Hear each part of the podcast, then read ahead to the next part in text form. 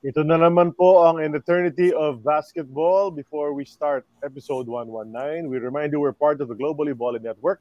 Check out Mukbang with Jojo Maraginot. Our, our guest for episode two is Desiree Cheng. We're going to do more volleyball talk. Another show about volleyball, Hang Time with Denise Tinsai. Latest guest, episode forty-seven, Doctor A J Pareja, to talk with Denise Tinsai. On the go, check out uh, the shows on the Globally Ballin Network on Spotify anytime and anywhere. A O B, Globally Ballin Podcast, Hang Time, and Who the Heck Are We? The most trending episodes on YouTube of A O B so far, Yoyoy, Villamin, then Loisaga, Mon Fernandez, Tanduyan, all the way down to Boggs Adernato at number ten. Check it out. Keep watching and keep listening. Bring your shows into that top ten of the trending episodes on YouTube. And follow us on social media, linktree slash globally ballin, for easy access to all of those that I mentioned earlier. So here we are. This is episode one nineteen. Nasa one nineteen na tayo, guys. I'm Charlie Cuna together with Sid Ventura and Noel Zarate in the Novotel bubble over there at the Smart Araneta Coliseum for the FIBA Asia uh, World Qualifiers. Yan. And uh, well, sa guest, guest natin sa araw to, we are going to conclude our Gilbies slash Ginebra month of February with another guy who was popular in his couple of years with Ginebra because he would guard the toughest uh, the shooters, yung mga opponents sa kabilang side of that uh, whatever matchup Ginebra had back then. Was a star for Mapua in the N C A A and was a, a legend in the P A B L as one of the toughest players there in the mold of uh, Onchi de la Cruz and Sonny Jaworski and all of that. So he was called a Jaworski clone, actually, at one point in his career. Uh, tiga Davao po ito, and in fact, he is in Davao right now. So I'm sure marami mga mababating mga Davao mamaya at the end of the show. So let's bring him in already. Uh, one of the guys I used to watch uh, back in these amateur days. His uh, name is Ray Perez. Kasama natin sa ating show ngayon. Ray, welcome sa aming show. Thank you for uh, accepting our invitation. Oh, thank. Good morning, and thank you for having me, guys. You know. Uh, Thank you so much, and uh, I'm I'm praying that uh, you know basketball in my life. This this show is is a big, very big for me because uh, this is letting the kids know that their mentor is is one of the P B A. You know, because basketball is really hard work. Any sports you need to do hard work, you need to sacrifice, discipline yourself, and everything you do. To that's why a lot of them are watching right now, and to uh, to to know their coaches that you know, because uh, a lot of them they're still young and they don't know really who is Ray Perez. Hindi nila alam sikat yung coach pala nila. Oh naman. Ray handles a lot of young guys now, no, doing grassroots uh, basketball training dyan sa, sa Davao. We'll talk about that later. Aabutin tayo dyan. Of okay. course, he's wearing he's wearing Ginebra red because yes, Ginebra, of course, always uh, Perez, diba? At aabot din tayo dyan sa kwento na yan. Pero Ray, so you're really originally taga-Tagum ka talaga. You were yes, born uh, actually, I was born in uh, Iloilo. Uh, okay. Then I grew up in Tagum. Dito na ako at three uh, at the age of three, three years old. Okay. Then I started uh, basketball in Tagum really. In my Sino nagturo sa iyo, Ray? Sino nagturo sa iyo sa basketball? Actually, ang mentor ko rito eh, from Saint Mary's kasi Saint Mary's is Litran kasi yan eh. Okay. Then a lot of uh, mga yun, you know, mga pare, yung Francis uh, si Felix Magaluna okay. is really good coach. Then, uh, because I started playing, alam mo noong dito kami, ang kuwang ginagawa ko, I'm playing without any slippers and shoes kasi mahal ang tsinelas noon pag napatid. Wow, magagalit yung nanay mo, bakit patid na naman yung bagong tsinelas? Yun talaga ang nag-start ako sa backyard and eventually na-train ako ni Felix Magaluna sa first year and second year high school. Okay. Then, Coach Pedro Obrero, doon talaga yung discipline because he is a policeman. Talagang sikat yan dito sa amin na marami siyang, actually, hindi man lahat sumikat, but uh, they finished their education as a, uh, yung basketball as a bridge of their one sa education nila. Then, in Cebu, fourth year high school, Una, Joaquin Rojas. Oh. And Jake ang Rojas, course, yeah. uh, Joaquin Rojas. Saka doon ako pinatira sa bahay ni Jake Rojas, kung tawagin namin. Mm-hmm. Labi yun. Talagang he is a good coach talaga in my high school days. Mm-hmm. I started lifting weights doon na sa Cebu. Talagang grabe yun. Ang sacrifice namin, grabe, yung stairs. Talaga, kasi ako, yung anong kuwang ko nun, ang goal ko, hindi ako pwedeng bumalik sa Mindanao na nothing. But, you know, you, you need to conquer kung ano talaga yung kuwan mong pinuntahan. Kaya after nasa ano doon, sa U B, actually sa U B, walang nakatalo sa amin doon. Yung, yung kuwan na yun, kaya naging sa Manila kami, represented sa Lawag yun eh. Nag-represent mm-hmm. kami sa inter-secondary. Yeah. Nag-champion kami noon. University, University Baby Lancer. Grabe yun, talagang kwan. Then, doon ako naka-record ng eleven consecutive three points. Mm, okay. Kasi, ang laro ko kasi talagang offensive. Dito nga sa Mindanao pala, nung uh, younger days ko, tinawag nila kung sa Bisaya, papungkol daw. Okay. Yung wala daw kamay yung mga kalabang ko kasi I scored sixty-two points, mga ganon. Okay. Grabe yun. Eh.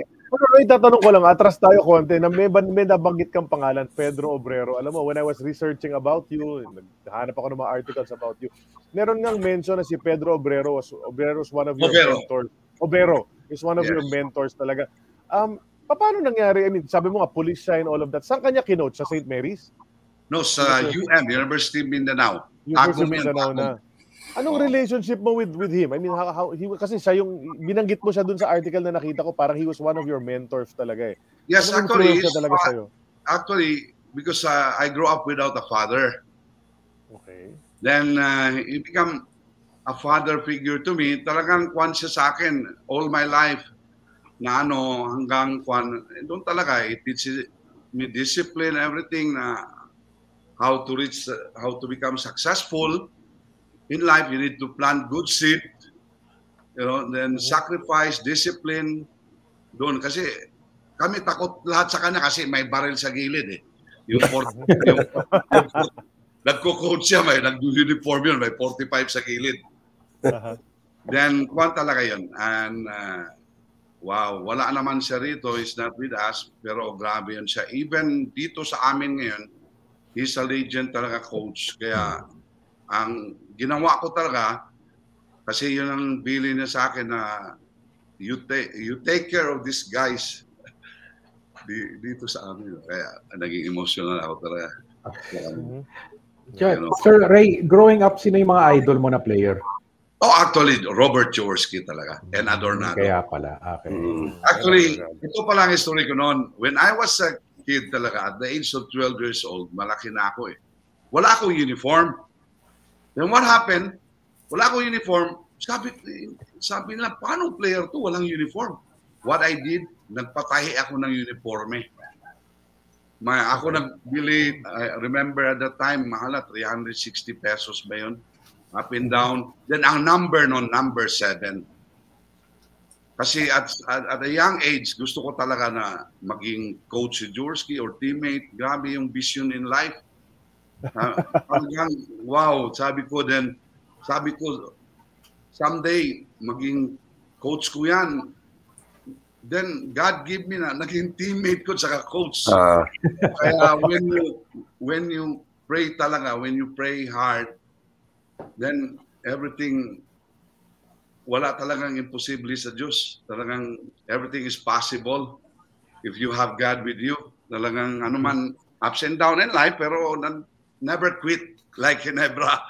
Never say. Nice. Ako, naman, ako naman, Ray, atras ako ng konti. Ano? Bago ka mag-basketball, may iba ka bang sport na, na pinagtuunan? Kasi syempre, sa, sa Mindanao, I'm sure, maraming ibang sport bukod sa basketball. Yeah, I, I play baseball, then yung Uh, sa bike naman, cycling, na ano. But uh, in kwan talaga, uh, ang love ko talaga, it, it, uh, God give me a gift as a basketball player talaga eh. Kasi in life talaga, for me, na everybody may designing. If you become a basketball player or track and field, talaga ako, talaga, nakita ko kasi talaga na I was born with the, ito talaga yung binigyan niya ako ng shooting arm, yung build, kaya yung medyo barako talaga maglaro, yung yung Jaworski style talaga na, ibig sabihin, pareho ni Onchi de la Cruz, kaya sabi ni Coach Badyon noon, bad boy yun eh. Sabi niya talagang walang iya ka rin maglaro ah. Yung, yung talaga nakikita ko kasi dito rin. Ayun na, ayan na si Onchi oh. Ayan na si Onchi. Ha? Si Onchi, talaga kuha niya si Onchi. Wow, he's a good friend of mine. Pareho kaming medyo bad boy. Mga terror. Alam mo, nabanggit ko nga kay Ray kahapon, I cannot think about Ray Perez without Onchi de la Cruz and the other way around. Mm-hmm. Parang pareho sila nung sa amateur pa lang, na, naisip yes. ko sila magkasama. Just to let you know, Ray, nanonood si Bernie Fabiosa, si wow. Django Arce, Django Arce is watching, ito si Onchi de la Cruz, Aldo Perez nanonood ngayon, so... Yung ibang mga former P B A nanonood ngayon sa show mo, sa episode mo. Yeah, Aldo Perez is one yan, a good friend, kalaban. Lasal yan sila when that's my right. Papua days. Yeah, si yeah. Yango ba yan? Yango? Yung... No, no. Django Arce. Django, Django Arce. Django Arce. Oh, okay, okay. Oh. It's also watching. Kasi Bernie oh. Pabiosa sa CRISPA oh. yun, kalaban namin. Oh. Oh. by, by that time, nung nasa, ano ka na, nasa P B A ka na, nasa Shell na si... Ah, oh, Shell, yeah. Di ba? Yeah. Oo, oh, nakalaban mo siya doon sigurado. Oh, anyway, to, how about sa N B A? May N B A influences ka ba? Uh, parang may mga idol ka sa N B A? No, ang sa N B A talaga, at um, sa time ko, ang inaano ko talaga, yung, si Magic Johnson at that time. Okay. Yung, yung, alam mo na, at that time, talagang Magic Johnson is talagang kwan yan, yung big dark, the play, talagang hard play talaga yung game niya. Then alam mo, in basketball, yun talaga, yun ang masarap na, kaya yun ang tinuturo ko sa sa player ko ngayon. Be physical, but you, you need to to be smart. Hindi naman katulad na tirahan talaga, you need to break another player na ano, wag, yung future sisirain mo, but you, you need to play hard. Yun ang bagong kuan ngayon, approach hard, and but hindi yung ibig sabihin you finish their career, no. Yeah, we're teaching really in Mindanao right now, ito talaga yung yung play hard, kasi Mindanao kasi I know parang we na left behind kami.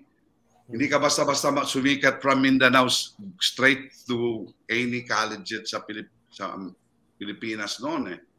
Ngayon, dadaan ka talaga sa Cebu. Cebu yung, you need to be in Cebu so that makapunta ka sa Manila. Mm-hmm.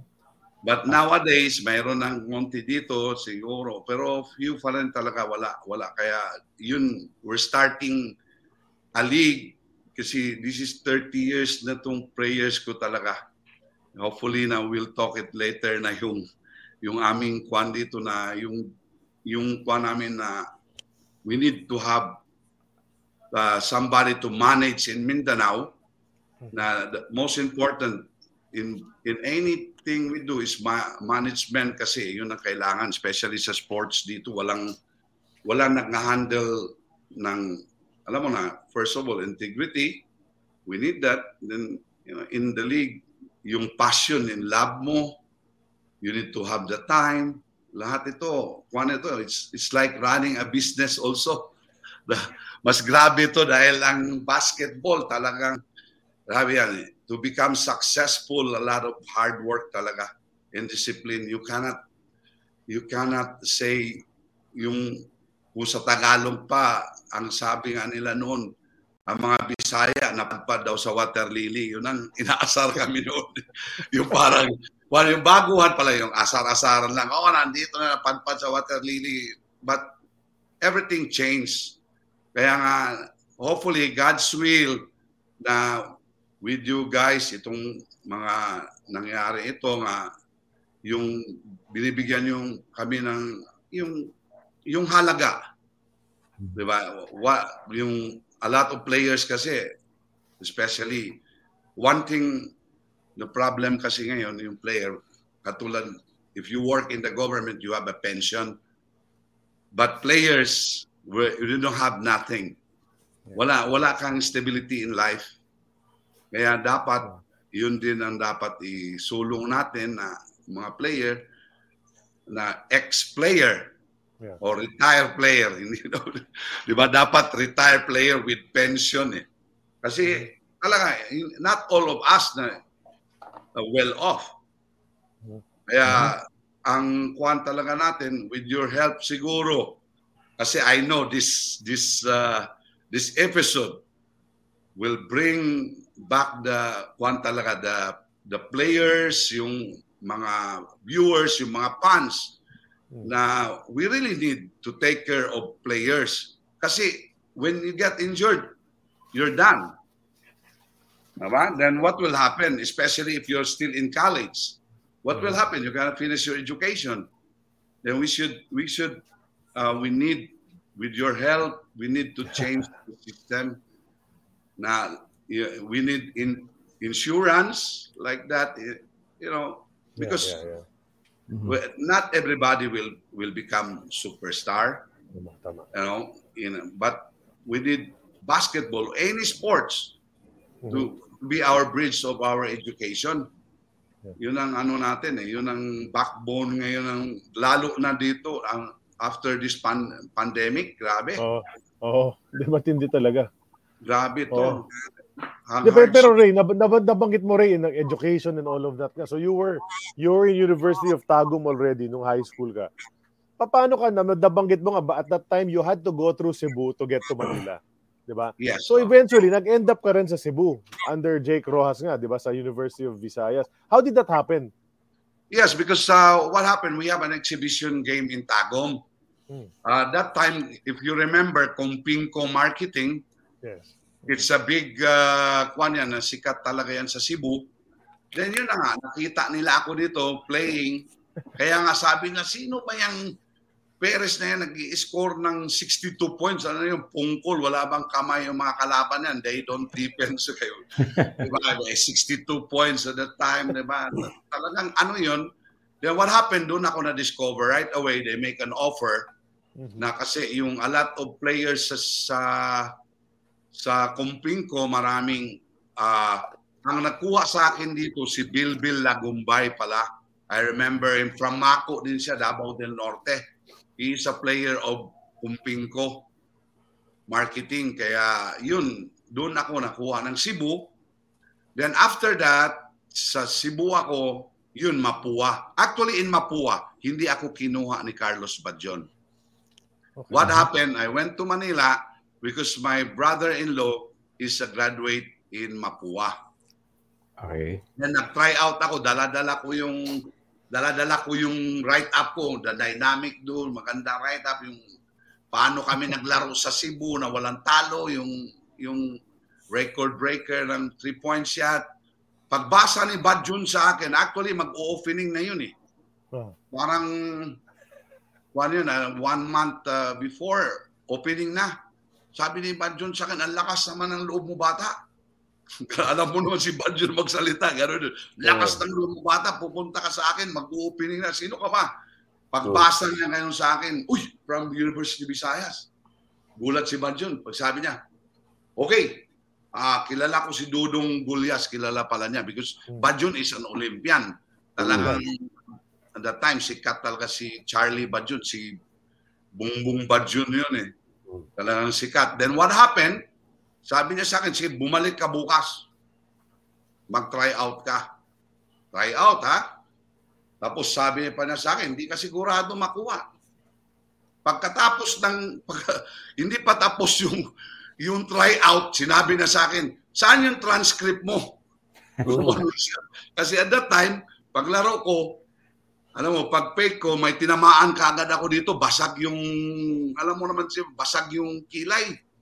Yun dito, pag-fake ko, kasi ganun ako, yung marami akong pag-fake, basag ang kilay. Kaya in-stop ni Badyon, tapos sabi niya, kasi talagang, when I play yung, alam mo, sa drive, three points, lahat yan, talagang, ibig sabihin, in defense, you play hard talaga, hindi pwedeng, kasi ang, ang, ang sa loob ko kasi, kailangan ko talagang sumikat. I'm, wala akong babalikan sa Mindanao eh. yung at that time ba, yung focus mo talaga na after hardship, this is it. Talaga ano, nagja-jogging ako early in the morning in my own, four o'clock in the morning, three thirty, gising na ako niyan, talagang rami yan. Tapos after that, shooting, talagang hard work. Every day yan in my life. Talagang wala, wala. Basketball lang talagang ano. Kaya, one yan din. What happened? Yun na. At that time, wala yung transcript ko. Ayaw ako i-release ng U B. Yun talagang mm-hmm. history ko. Okay. Okay. Tapos, makes sense. Sabi ni Badyon, akong bahala. Close friend ko si Dudong Gulyas. At that time, sabi niya, liliparin ko sa one ito. sa sa Cebu para kuma. Sabi niya sa akin, sa Tagalog pa, kailangan, itong gagawin ko sa iyo, worth it ka ha? Pag hindi ka nagpakita ng galing mo dito, sasayangin mo yung plane ticket ko, airport ko, gastos. Ganun pa. Oh. Talaga makikita tayo, talaga ano. Sabi ko, coach, I'll do my best. Talaga hindi ka mapaya. Kunin mo lang yun kasi hindi nila ako i-release. Kasi gusto ng U B, doon pa talaga ako uh, ng one year sa kanila na ano. Then what happened? Alam mo, God is good talaga. Bumalik si Carlos Badyon. Ang sabi kasi ni Carlos Badyon, alam mo, this is a big issue sa University of Visayas. Ang sabi niya, nagpatulong yung nanay ni Ray Perez sa akin dahil pupunta sa Amerika. Yun ang issue. Kaya nirelease. Hindi sinabi maglaro sa Mapua. Nung malaman ng may deceit. Actually, parang naban ako ng U B. Parang, so, what happened, U B is a very good place talaga. Grabe yung pan. Pero, siyempre, they get hurt. Pero eventually, wala na. When we see each other, talagang they embrace. Kasi alam mo na, from U B ako. Then what happened at, ni- at nineteen seventy-eight and seventy-nine yun? First year ko sa Mapua. Wow. With Leo Isaa, Vinal, right. Go, Gope, sino pa yung mga teammate ko. First first Daniel. round, oh, first round, naging number two gunner ako ng N C A A. Then second round, hindi maka- second round na straight na namin. Then ang right-up ni Napoleon Gutierrez sa akin, wow, pagpunta ko sa cafeteria, may right-up ako sa Mapua. Star is born. Grabe si Lord. Grabe yung whole page ng yung kwa ng school. Pagkain ko nun kasi, actually, ang Mapua pala before, ang binibigay sa amin, katiting lang yung isang ulam, tapos dalawang kanin, hindi man kasya talaga. Tapos umangal ako na umangal. Tapos, kasi nung second round, what happened? Talagang nag-boom na eh. Talagang ano na mga, pumayag sila. Unlimited na. Dalawang uram, unlimited ang rice. Grabe yung buhay. Grabe yung buhay. At that time, talagang grabe. Sabi ko, is sacrifice.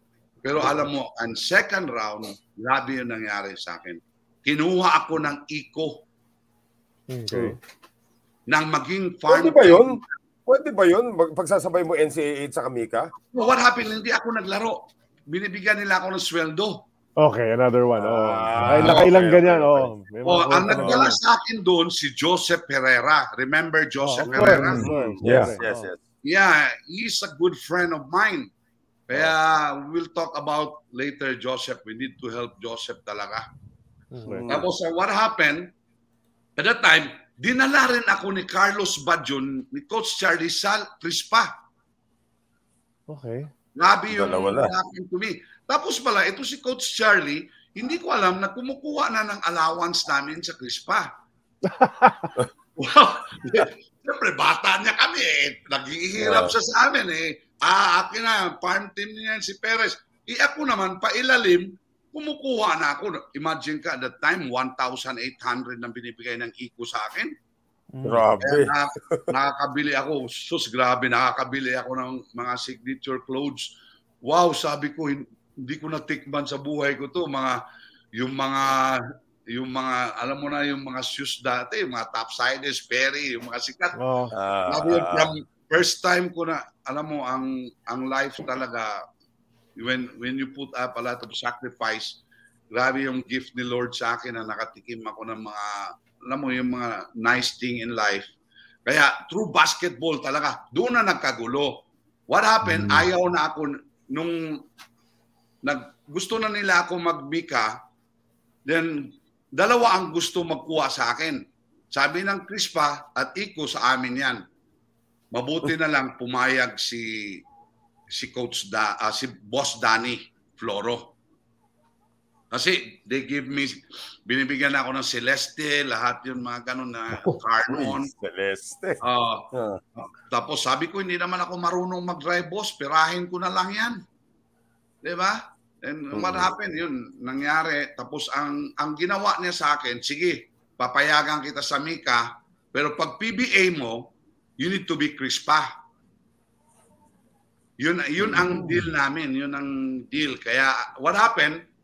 Sa Ico days ko, yun naman, wow, nakuha, nakuha, nakakuha na ko ng coach na wow, wow, he is a good coach actually. Until now, huwag ko siya, pinipraise ko talaga yung, yung katawan niya, si Freddie Webb. Oh, naman.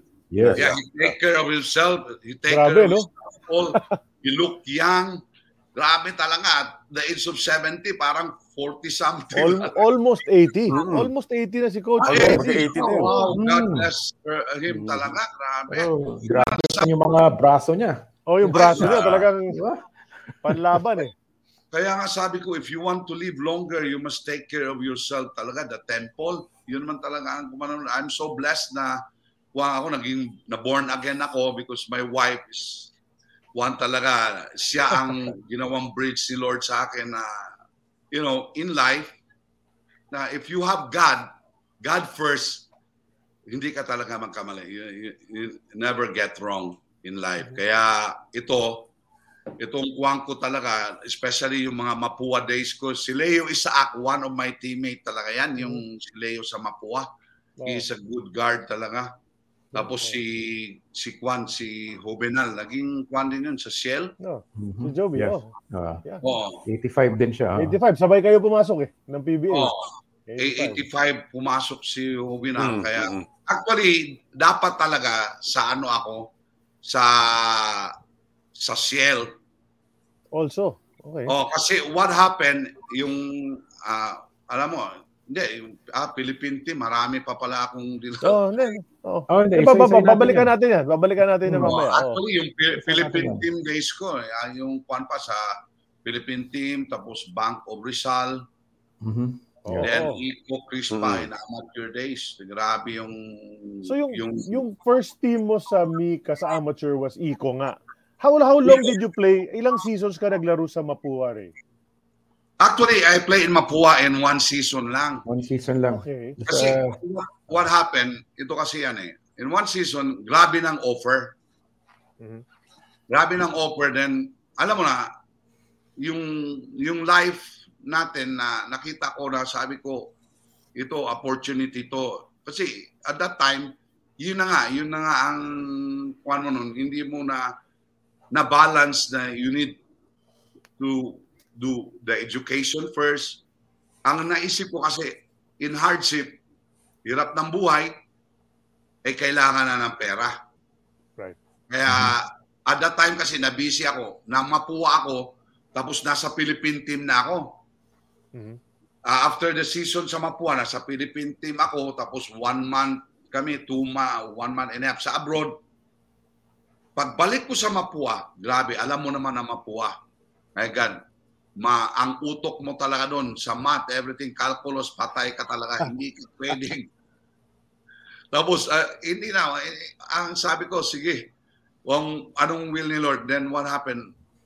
Yun talaga ang destiny ko na dito sa basketball, yeah, yun na, na, na, I commit to Ico, to play in Ico.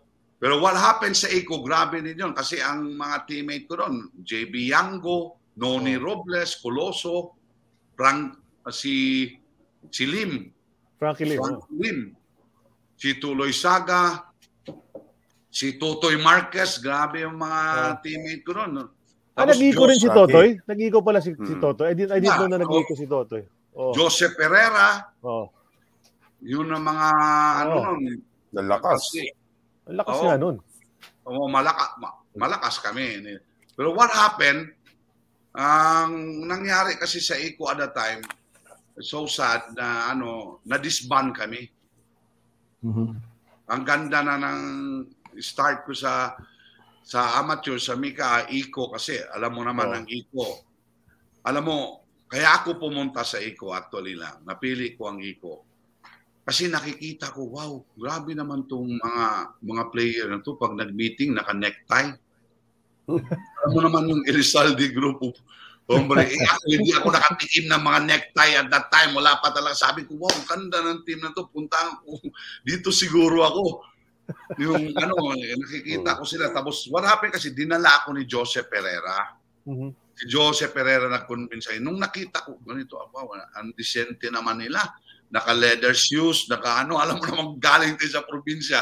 Pag gano'n, sabi ko, ang gandang team na to. Tapos, what at that time, sikat talaga ang Ico. Right, right. Yeah, it's like their Ginebra sa sa amateur at that time, yung Ico. Mm-hmm. Kaya, sabi ko, kinuha ko yung Ico. Tapos, yung coach pa, legend, si Freddie Webb. Oh. Oh, sabi ko, ito na opportunity. Kaya maganda talaga doon. Binigyan ako ng playing time ni Freddie Webb. Ginagamit ako ni Freddie sa rookie year ko, talagang maganda. Kaya lang, yun na nga, what happened, hindi, one season lang kami. Then mm-hmm. after sa Ico, na-disband, of course. CRISPA ka kasi mm-hmm. na, may tie-up ako sa CRISPA eh, kay Boss oh, Danny. Kaya yeah. kinuha naman ako ni, uh, yun, Coach Bernardo. Magaling si din yun, yung shooter yun. Mm-hmm.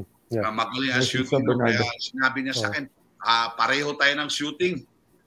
Um, maganda yung shooting mo, ano, kaya gustong-gusto niya ako. Then yun yun ang kuha namin at that time, yung Ico, then CRISPA, yung teammate ko naman sa uh, sa CRISPA, yun na yun, yung tawagin ko si Papa Bit, si Bito Orcolio.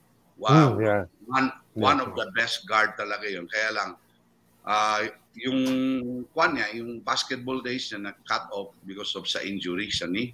Right, pero right. wow, like Hector Calma, ganun siya maglaro, talagang magaling. I'm sure nanonood si Vito Orculio, always watches our show. Uh, nanonood siya, every... nag-comment na nga siya kanina eh. Maybe we can just uh, flash that on the screen. Ano. Ay, si Pat. Oh, ah, kasi at that time, siya lang ang may sasakyan sa amin.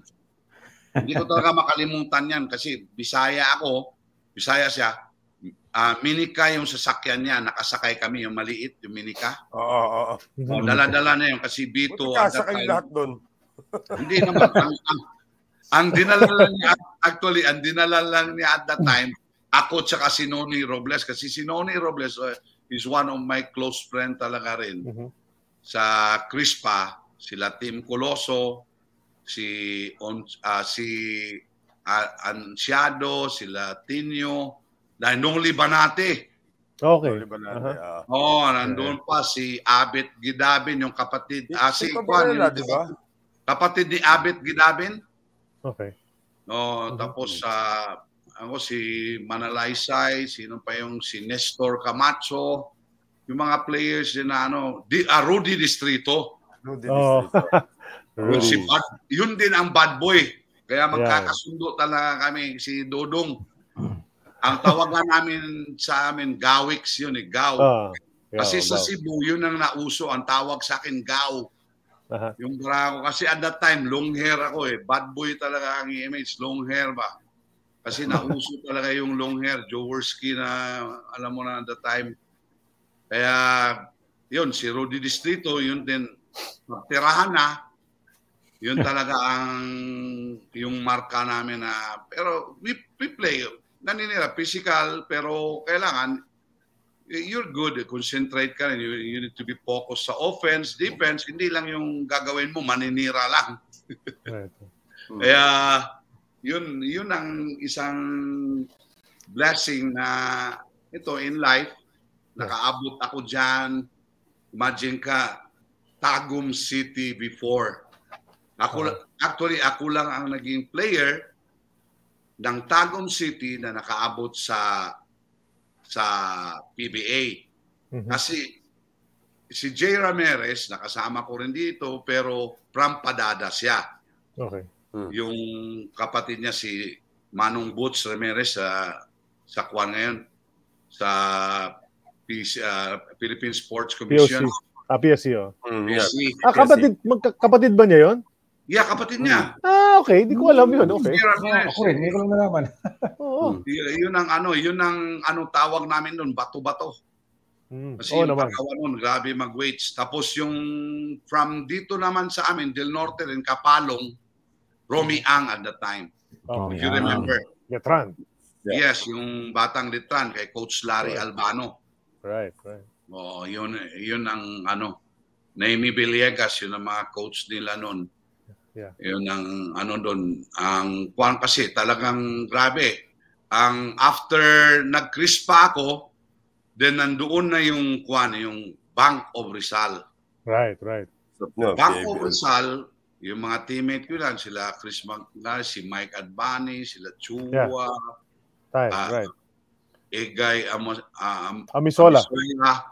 Si Biray, actually si Biray namatay na raw eh, sabi ni Pare. Noeles Biray, oo. Oo, sila Aquino, marami maraming... Sani Kabato.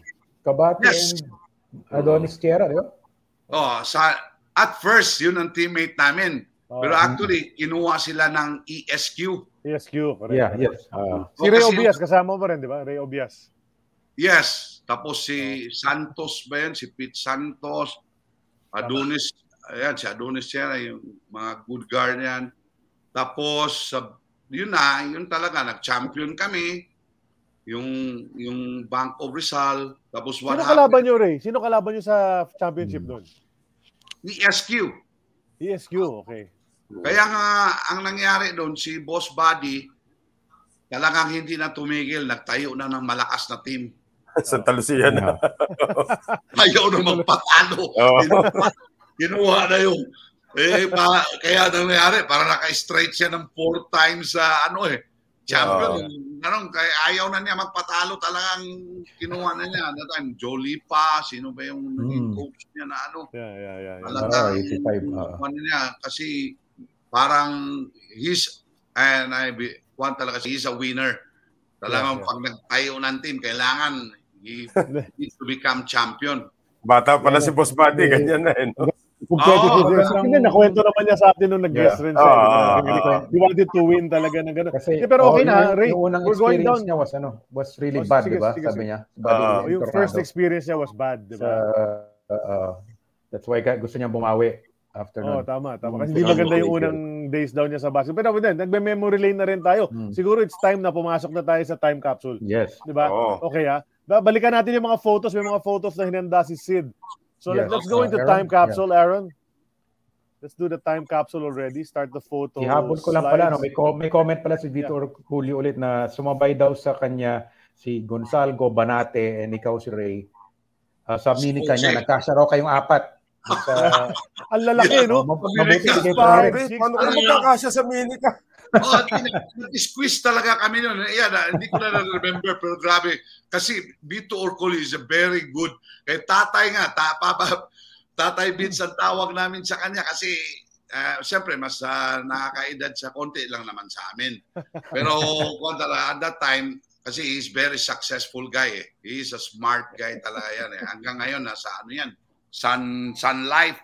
Grabe, nag-mentor siya ng mga tao talagang ano yan. One of a good example na you cannot become superstar, but you you will become successful in life. Yeah, yeah. By you know sa natapos na talaga Ateneo boy pa Ateneo imagine ka, di ba? Kaya yun ang mga blessings sa kanya. He's a good guy. Uh, share ko lang. Oh. Yeah, share ko lang guys, kung hindi pa kayo nakakamaneho ng minika, mas maluwag pa ang Beetle na Volkswagen. Oh, hindi, mas, talaga. Ay, nakasakay na ako ng minika dati. Oh, mas madali magkasya ng apat sa Volkswagen. Saka yung gulong ng minika, malaki lang ang konti sa gulong ng bisikleta eh. Tama, tama, tama. O, malaki lang ito na time capsule. Oh, yung minika, pag dalawa na kayo, ang hirap lumiko na mabilis. Kailangan talaga apat kayo doon para makaliko kayo na mabilis. Otherwise, titihaya kayo. Uh, anyway, umpisa na natin. This is the time capsule brought to us by Boss Guapo Cars. All fresh pre-owned cars available for cash and financing. This is the photo slide prepared by Sid Ventura. Call mm-hmm. Boss Guapo Cars zero nine one seven, one eight nine, zero eight seven nine. Fresh pre-owned cars available. Yan. Salamat sa Boss mm-hmm. Guapo Cars. Okay, first photo in our time capsule. Ayan. there's an article. Nasa so, lower right. Kanan, oh. Zoom that. Yeah, zoom. Ah, may yeah, kwento yeah, yeah. kasi dyan. Can, can we zoom that, the, the bottom right part? Is there a way we can do that, Aaron? No, Ico's eh. gain. Mapua's loss is Ico's gain. Yan ang pangalan eh. Mm-hmm. Nabasa mo ba yan? Naalala mo yan, Ray? Oh, actually, Mapua, hindi ko na naalala yun. Yung mga, alam mo, yun oh. talaga ang kwang ko, yung mga write-up. Wala akong masyadong, ano, na clippings. May, may quote ka dyan na maganda eh. Antay lang natin ma-zoom. Pero okay, habang inaantay natin, yun nasa kaliwa naman, nasa taas, that's Coach Leo Austria. Mm-hmm. Oh, yeah, Leo. Naka, ano, Leo. Naka, Leo parang Austria. Valiant na gupit. Tapos sa kaliwa, that's is that Boggs Adernato on the left? Or, Adornado, yes, yeah. Boggs and then si, uh, I think, this I don't know if that's Ambassador Nandinko Wangko. Oh, habang habang inaantay natin, habang inaantay natin yeah. na maka-blow up, Aaron, if you can blow that up. But Ray, at that time, no, grabe swerte mo rin, no, puro legend yung naging coach mo, no, from Jake Rojas to Charlie Badion to Freddie Webb to Ciso Bernardo, puro mga mm. sikat yung mga coaches yeah. mo. Eh. Were you aware, yung naging coach mo yung mga yan, aware ka ba na legend sila? Mga basketball legend sila? Yeah, at, at that time, aware ako na sikat sila pero in, hindi pa in my mind kasi oh. tayo, yung legend talaga sila. Alam mo, uh, at that time, siyempre my days, pero alam ko na sikat sila. Sabi ko talagang blessed ako. Tsaka ako kasi, uh, I, I don't know, ako kasi, yun talaga ang, yung siniselect ko sa life ko, yung I go sa yung mga the best na coaches. Kasi I know when you select the best, you will become the best. Yung gano'n, but you will, hindi ka naman maging perfect, but you will be better in life. You, you know, kasi the way they teach you, lahat yan sila, yung mga coaches ko, sabi, yun na nga, puro, ang mga mentor ko talagang, yun na nga, legend. Si Joaquin Ruas, Olympian. Mm. Yeah. Diba, pagkadating, Carlos, Carlos Badyon. Olympian. Pagkatapos naman kay Carlos Badyon, Freddie Webb. Olympia. Mm-hmm. Diba? After that, nar- Narciso Bernardo. Oh. Diba? Wow, Olympian talagang, an- ano yan? Tapos yung sa, sa ano, Coach Larry Albano sa Philippine team, Nathaniel mm-hmm. Castro, diba? Mm-hmm. Nemi Villegas. Correct. Tapos si ano, oh, si Jolie pa. Wow, talagang. Tapos eventually, oh. Sonny Jaworski. Ay, yun talaga, of course. Oh. Diba? Yun talaga ang yun talaga yun talaga ang face ng Ginebra. Talaga mm-hmm. Jaworski, you know, one of the kind. Kaya nga ang sabi ko at that time kasi yung kwan, kung sabi ko nga wow na kung ganito ang approach ko ng life before, wow, ako siguro talaga yung yung ibig sabihin maging yung binigay ni Coach Jaworski no na double seven sa akin na number. Yeah, yeah. Ilang God has another. Kasi pa nagbigay nun, hindi ka nabili nun. Si, si Coach Jaworski ba nagbigay sa in number? Hindi ka yeah. nabili? Oh, kasi what happened? twenty-two Permero, twenty-two. Hmm. twenty-two na ano. Tapos, hmm. ah, naghang lang. Well, here's the blow-up that you requested, uh, guys. Ano? So, mas nababasa na natin. Actually, doon ko na na-identify kung sino yung pangalawang kasama ni Coach Leo sa taas. Si Roy De Guzman pala yun. Oo. Galing mga galing mo sa Gana ninety-nine. Can't yeah. really read. Basahin natin. Okay. Basahin ko lang. Ray Perez, the eighteen-year-old forward who glittered in the nineteen seventy-nine N C A A as a rookie Mapua Cardinal and who is not seeing action now in the league, has joined the Ico Painters. Ayun na. So, parang may backstory pala, no? Oh, hindi Ray, binabasa lang ni Sid yung nakalagay. Oh. Hindi pa sana ako maglalaro sa Ico pero inalis na ako ni Badyon sa lineup. Yun ang sabi mo, Ray, no? Tinanggal ang aking scholarship. That's why I've moved to Letran. Gusto niya akong palaruin sa CRISPA pero sinabi ko committed na ako sa Ico. Gusto niya kunin ko ang release ko pero hindi ko ginawa. Nagalit siya. Ayun. In fact, hindi lang isang nagsabi sa akin na siya ang dahilan kung bakit natanggal ako sa R P Youth. Ayun. Do you remember this, Ray? So parang hindi pala maganda yung pag, pag-alis mo sa Mapua. Medyo may, may sama ng loob pala sa'yo si Coach uh, Badyon, no? De, uh, yes. At that time kasi, at that time, siyempre, star player ka ni Coach Badyon is really proud of me. Then, Ang nangyari kasi noon, nang lumabang kami ng championship ng Litran, talagang putok, naging grabe yung kwangko, yung pangalan, everything. Then siyempre, Coach Badyon, nakapromise siya kay Boss Danny Floro. Mm-hmm. Then what happened? Ako naman, nakapirma sa Ico. Na ako sa Ico, nakapirma ako. Sa CRISPA kasi, hindi ako pumirma. Ang nangyari, si Coach Badyon ang pumirma. Hmm. Kaya nga, ang at that time, uh, yung at that time, wala akong choice. Kundi medyo, siyempre, nagka, medyo, alam mo naman si Coach uh, uh, Badyon, at at that time, talagang galit siya sa akin. Pero, siyempre, at overtime. Pop. Oh, nakat na ano na naman. Freeze na, na naman. Sabi, makulay pala yun, ano? Kala ko, uh, namili lang yeah. ako. Instead of N C A A, maglalaro na ako sa Mika, pero yeah, yeah. Palang, there was a back, may backstory pala. Oo, oh, may kulay so, na, pala yun. Na-revoke, na-revoke ang kanyang scholarship. So, I didn't know he was going to transfer to Letran, though. Yan ang, oh, uh, akala ko talaga Mapua. Kaya siya, di kaya siya lumipat kasi nga tinanggal scholarship niya. Oh, pero that never, I never knew na lumipat pala siya Letran. I thought from ah. Mapua. And he, did, he never played for Letran anyway. He never played for Letran. Ah, yeah, yeah, yeah. Hindi natin alam, di ba? Mm. Pero actually, nag- nag-text, may nag-text ngayon, guys. Former guest din natin, si Manong Sani Cabato, nag-text mm. ngayon. Hindi raw E S Q ang kalaban ng Development Bank, Masagana. Yan ang nasa pag-aalala niya, yung nag-championship daw. Development mm. Bank of Rizal. Uh, I, ah, ano daw, masagana daw ang kalaban. You know, let's clarify that when Ray gets back into the to the okay, show. Can I just say that this layout is pretty good? Can we keep this layout? Na ganyan kalaki yung photo, tapos nandiyan tayo sa ilalim. This is actually pretty oh, good. Right, right. Diba na-highlight yung ano, and then we can read what's up there ngayon sa, sa kanya. So, makulay pala yun. And yung, I was going to ask about the national team experience because eighty-one, nasa SEA Games team din siya eh. Yes, we have a photos um, of that. Actually, mm-hmm. next na yata yun eh. Kanda ko nakakamali. Nag-eighty-one ba si Ray or was it eighty-three? eighty-three, eighty-one, yata eighty-three siya eh. Two time. Nakadalawa ba? Nakadalawa. Okay. Mm, two time. Two time SEA Games. Mm-hmm. Okay. eighty-one, eighty-three. Because I think, if I'm not mistaken, eighty-one tayo host, di ba?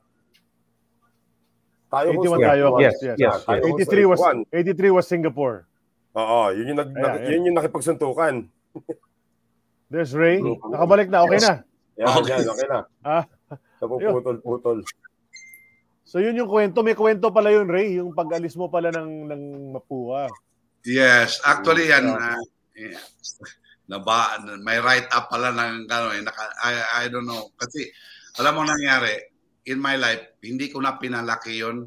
Parang, mm-hmm. ibig sabihin, of course, uh, lahat ng mentor ko, uh, I learned from them, di ba, they, they make an effort. Lahat naman ng mga mentor na yan eh. Lahat yan, they guide me, they discipline me, lahat yan. Even me, sabi ko, it's a mistake also. Na ngayon ko lang na-realize na bakit ka pa magsalita ng ganon, na Badyon help me, yung mga ganon ba in life. Yeah, yeah. Kaya lang, siyempre, when you're young, hindi mo naman naisip yon yung, yung pag-interview sa'yo ng mga ganon. Diba? Well, pero no. Actually, eighteen years old. Oh, eighteen ka pa lang oh, eighteen years old. You can, you can be forgiven for ano. Diba? Kaya I'm sorry na kay Coach Charlie na ano. Uh, kasi he's a good good mentor talaga. Pero saka, na-patch up nyo ni Charlie Badion yun. Na-patch up oh, yun. Yeah, oh. Nakita kami. And he's proud. Kasi nag, he's proud na naging P B A ako. Kasi, eh, siyempre, Mapua eh. Once you're Mapua, you're Mapua eh. Cardinals ka eh.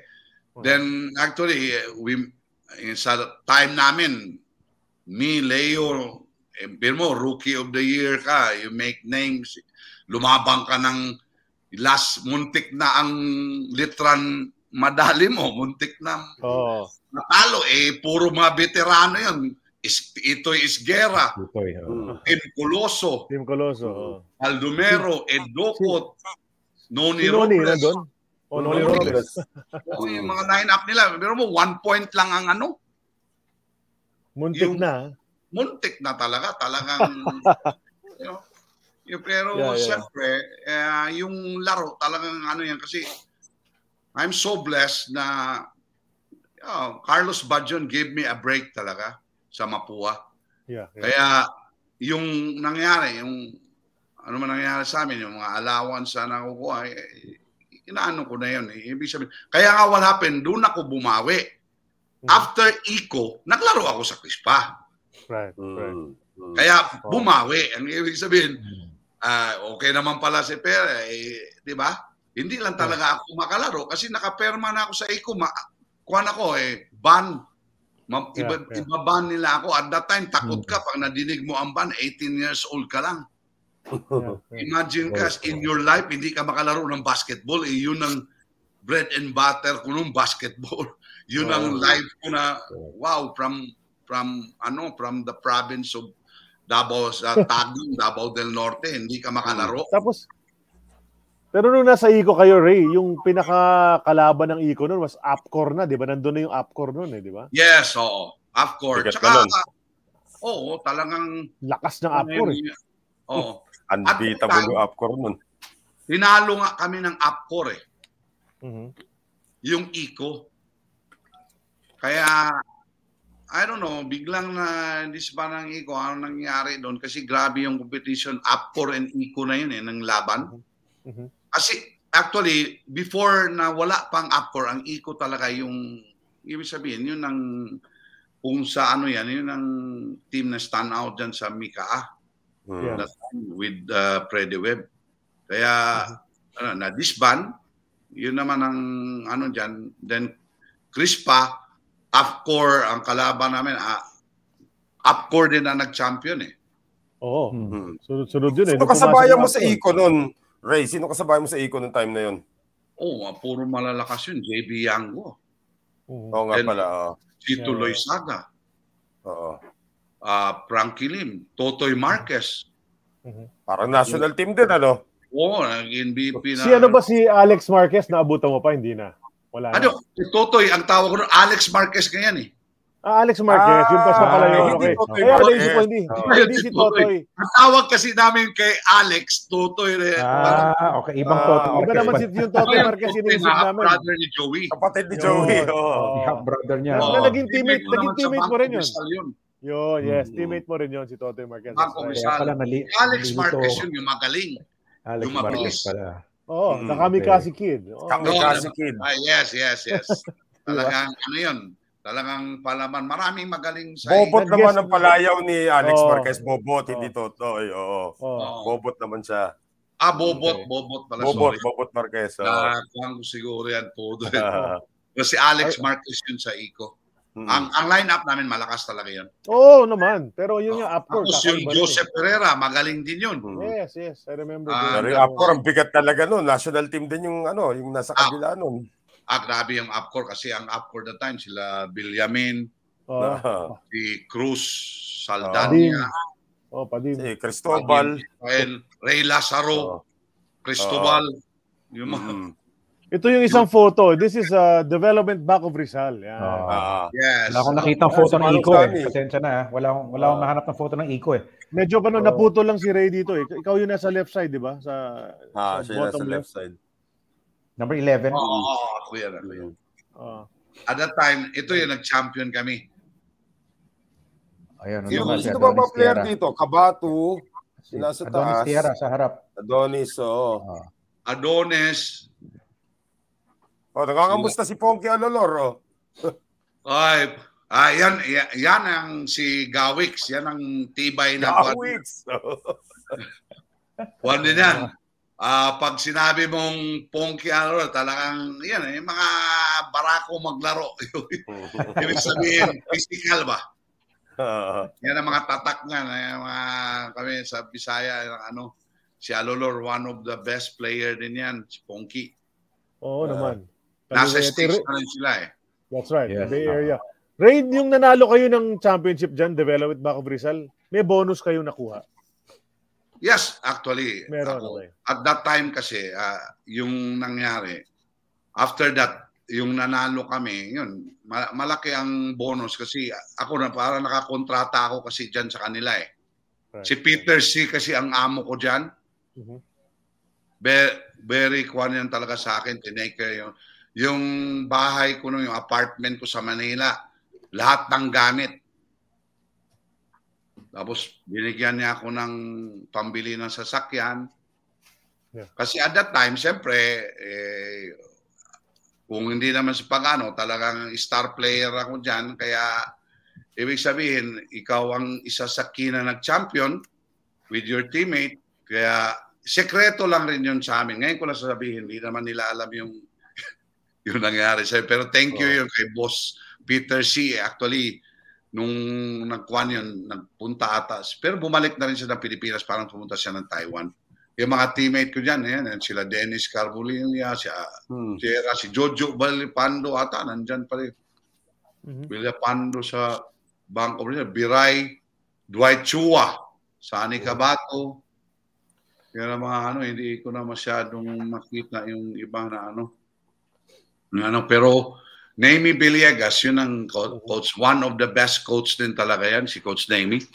At saka Kwan yan, malaki ang binibigay niyang break sa akin. Ibig sabihin, yung tawag sa akin yan, bata. Eh, Kwan niya ako. Ibig sabihin, pag tinawag ka ng bata ng coach, yung Kwan ka, he give me a lot of playing time. Then ako naman, nag-deliver. Kaya, yun, I'm very thankful kay Coach Naomi. Yun kay Coach Larry Albano, Nathaniel Canson, yun sa Philippine team. Oh. Mm-hmm. Yun na nga, Philippine team. Next na ba yung Philippine team?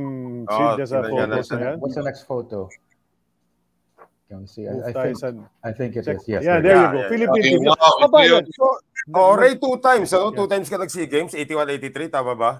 Yeah. Uh, uh, no, uh, eighty-three lang ako SEA Games. Ah, eighty-three. Ah, okay, okay. okay. okay. Tapos, eighty-two, uh, Asian. Nag-Asian Games kayo. Asian Games eighty-two. eighty-two. Asian Games yata ito eh kasi nandiyan si si Joey Loizaga sa likod oh. Saka si Sino Kinse, si Pearson ba 'yon, yung Kinse? Yes, Willie yes, Pearson. Oh, so Asian uh, Games ka ito. Oh, Willie oh, Pearson, Games. Yan, yan mga yung uh, teammate na to sa Asian Games sana to, oh. team Ted Alvarez, Hector Calma sa Onchi sa likod. Oh, Hector Calma. Oh. Yung ano hindi ko na masyado makita pa pala. twelve. Who's twelve? Sino yung twelve? Katabi ni Joey. Yung twelve dyan, yung si Jay Ramirez. That's si Jay Ramirez, oo. Medyo-medyo payat pa si Jay dyan. Una to, oh. SEA Games ito, SEA Games with Coach Larry Albano. Yan okay. Si Coach Lupa, oh. Sino-sino? Katabi ni Willie Person. Sino Coach? Hmm. Ah. Joe Lipa? Ay, hindi. I don't, I don't think that's Joe Lipa. Hindi, hindi, hindi. Hindi si Joe Lipa sa gitna, hindi. Hindi, oo. Saan ka ba si ano? Parang katabi mo si Carbonilla, di ba? Carbonilla katabi mo. Kasi nandiyan si Willie Pearson eh. And si Onchi eh. Yeah, ang katabi ko dyan, number eleven ako, si Elmer Reyes. Yeah. Mm. Oh, si Elmer mm. by seven. Okay, sorry, sorry. Mm. Elmer. Elmer Reyes. Okay. Then eighteen. Who's eighteen? eighteen, si Samboy Lim yan. No, eighteen, Samboy. Parang hindi. No, well, no, no, no. Parang mo Samboy. Guys, yung mga, yung mga fans natin, mga ka... Oh, ano, yeah, mga I'm ka, sure. Yeah, Gonsalvo, number ten. Samboy Lim uh, ngayon, yung eighteen. Samboy Lim yan. Pwede kasi kasama na si Samboy Lim. SEA Games oh. ito, with Albano. thirteen, number nine, si Onchi, di ba? Yes. Oh. Oh, number nine, si Onchi. Oh. Ah, number, ang... number fifteen, si Willie Pearson. Willie Pearson. twelve, Jay Ramirez. fourteen, Romy Ang. seventeen, Onchi de la Cruz. Hector Calma. Ah, uh, Hector Calma pala yung number four ito. Hmm, yes. Number four. Tapos, Tapos si sa baba, sixteen. Saan sixteen? Si Abet Mariano. Ha? Ma- si Abet. Mar- Abet Gutierrez um, ba yan? Hindi. Si Abet. No, no, no. Pro na si Abet. Si Ted Alf- uh, si Quanto Almario. Almario, ano, yung ocho. Alparero. Si Alparero. Sonny Jaworski, number five, Ted Alparero, number six, oh. Dante Gonsalvo, oh. and Tim Gangkaiko. Yan, ah, si Gangkaiko. That's the one, that's the one. Ilagay natin. Naalala ko pa. Pag may eyeglasses. Okay, okay ka eh. Yeah. Uh, yung, yung eighteen. Ah, okay, si Samboy nga, eighteen. Uh, Samboy, so baka, eighteen. No? Baka hindi Asian Games to. Oo. Si Obet Mariano. Mm-mm. Nakala ko yung trainer si Tonichi Ituri, kaya lang medyo maliit eh. Grabe no, iba, parang pero iba yung tsura ni Samboy no? Yung mga nakat dito kasi fifteen ah, ito eh. Medyo payat pa si ah. Samboy at the time. Bago lang siya sa, from Litran kasi siya dyan. Pero um, si Oliver Jet Castillo, maybe yes, number eighteen si Samboy. Ay, mm. kasi, number ah. eighteen si Samboy, naunlahan lang siya ni Onchi sa nine. Kaya nag-eighteen siya. nine plus nine equals eighteen. Oo, di ba? Ah, oo. Oh, tapos yung sixteen daw si Ito Esguera. Ito Esguera. Ito, yun, yun, yun, tama. Yeah, yeah, yeah. Kompleto na nga. Uh, may, may mga oh, nakat dito kasi fifteen yung players eh. I think, ah, tama ba? Ray, so, paano yung procedure? Nakat, eh, diba? mm. uh, Ray, paano yung procedure to to become part of the R P T? Naimbita ka ba? Yung sa unang mm. uh, Asian Games yun, no, eighty-two, yung first time mo mag-R P T. How were the tryouts? Uh, kamusta experience mo doon? Sino yung mga oh. naging barkada mo during the the whole experience? Grabe yan eh. Yung tryout ng Philippine team, one hundred twenty-five. Okay. Yung tryout. Then, grabe ang hard work dyan. Grabe talagang kwan yan. Yung training, everything. Talagang grabe yung process to become a Philippine team. It's not easy talaga. Kaya, yun nga sinasabi ko sa mga bata na there's no shor- shortcut to success. Wala tayo. It takes a lot of hard work. Yung dedication mo, yung focus, lahat yan. Especially if you want to become a Philippine team. Talagang nandyan yan yung training. Grabe yung training from one hundred twenty-five, maging fifteen kayo. Then because you will have three alternate players. twelve hmm. lang talaga ang ma-line up. Yung ibig sabihin, you know, pag may injury lang, yun na ang ano. Hmm. And I'm so blessed at that time na ang yung kuwan ako sa Philippine team, part ako ng first stringer, yung first five na ano, talagang kuwan ako kay Nat Canson at saka kay Coach Larry, Larry Albano, talagang kuwan ako. Then sa Asian Games, yung kay Nat Canson, naging number nine ako sa Asia, sa scoring, everything. Yun ang ano namin, yun, tapos yun talaga. At dito sa sa laro namin sa SEA Games, yun ang nangyari. Na-injured ako dito. Mm, okay. Ah, hindi. Pala, exhibition game din. Pero kami ang magkasama. Korea ang labanan. Terahan talaga. Grabe talagang pinunterya ako ng Korea kasi bad boy nga ang kasama ko rito. Onchi de la Cruz. Si Jeremy. Ayun, tatanong ko sana. Si Lee Chung Hee pala kalaban yun yan. Sinaw. Oh, yeah. Oh, grabe yun. Talagang grabe, mabuti na lang nahawakan ko yung yung buhok na lang nahawakan ko konti. Talagang akala ko mali yung ano ko. Ako talagang tinira lang kasi nagkatitirahan na eh. Kasi at that time, talagang sa Philippine team, pagtirahan kami ni Onchi, J. Ramirez, kami tatlo talaga niyan. Talagang kaming nag-ano talaga kasi yun, si Onchi kasi talagang kuwan yan. Yun, magaling talaga na player. Now, when it comes sa tirahan, J. Ramirez, talagang ano. Pero, Pero naninira. Ray, mat- Ray, matanong ko lang, gano'ng kagaling to yung Lee Chung Hee? Magaling oh, talaga. Oh. Kasi ang, ang Korea kasi, they play quick, one scientific basketball at the time. You know, they don't uh, uh, hold the ball that much. Pag mm-hmm. ano, they pass, they find the open man. Yung ganun talaga sila maglaro, quickness. Talagang ang hirap gwardyahan. Doon ka talaga mag-ano sa kanila. Yung kung mahirap si Ricardo Brown, pareho sila. Pero mas mahirap talaga sa buong buhay ko yung the quick brown packs. Talagang, yun na mga Korea kasi that time talagang kuwan sila. Talagang grabe na. They, they're ahead of us sa, sa basketball. Yung the way they play ba. Yung, yung tawag namin na kick out. When they, when they drive, kick out nila, then uh, shooter, maghihintay uh, na lang, yun ang game talaga nila until now, ganun din eh. Uh-huh. Pero ngayon, may mga power kuha na sila sa ilalim. Kaya yun ang, yun ang days ko sa sa amateur, even na kasama ko talaga. Kaya nung yung muntik na ako mabali yung liig ko, yun na, tinuloy-tuloy ko na talaga. Sabi ko, kailangan talaga maging maging ma-player ka na talagang matibay ka, talagang hindi ka basta-basta nababalya. Ano? Mabuti pa ang principle nun. Mabuti pa ikaw makabalya kaysa ikaw mabalya. Anong, anong nangyari, Ray? Kasi sa description ni Onchi doon, parang ikaw yung sinahod. Oh, ni Lee Chung-hee. Si Lee Chung-hee oh. tumira raw sa'yo. Ah, ako talaga, ginarapal talaga niya ako kasi nag-drive ako eh. Uh-huh. Oh. Galit na siya kasi tirahan na eh. Oh. Eh siyempre, napuruhan ko rin yung isang kasama nila. Yung mga ganon, talagang inabangan niya ako. Inabangan talaga niya ako. Talagang tinira niya ako.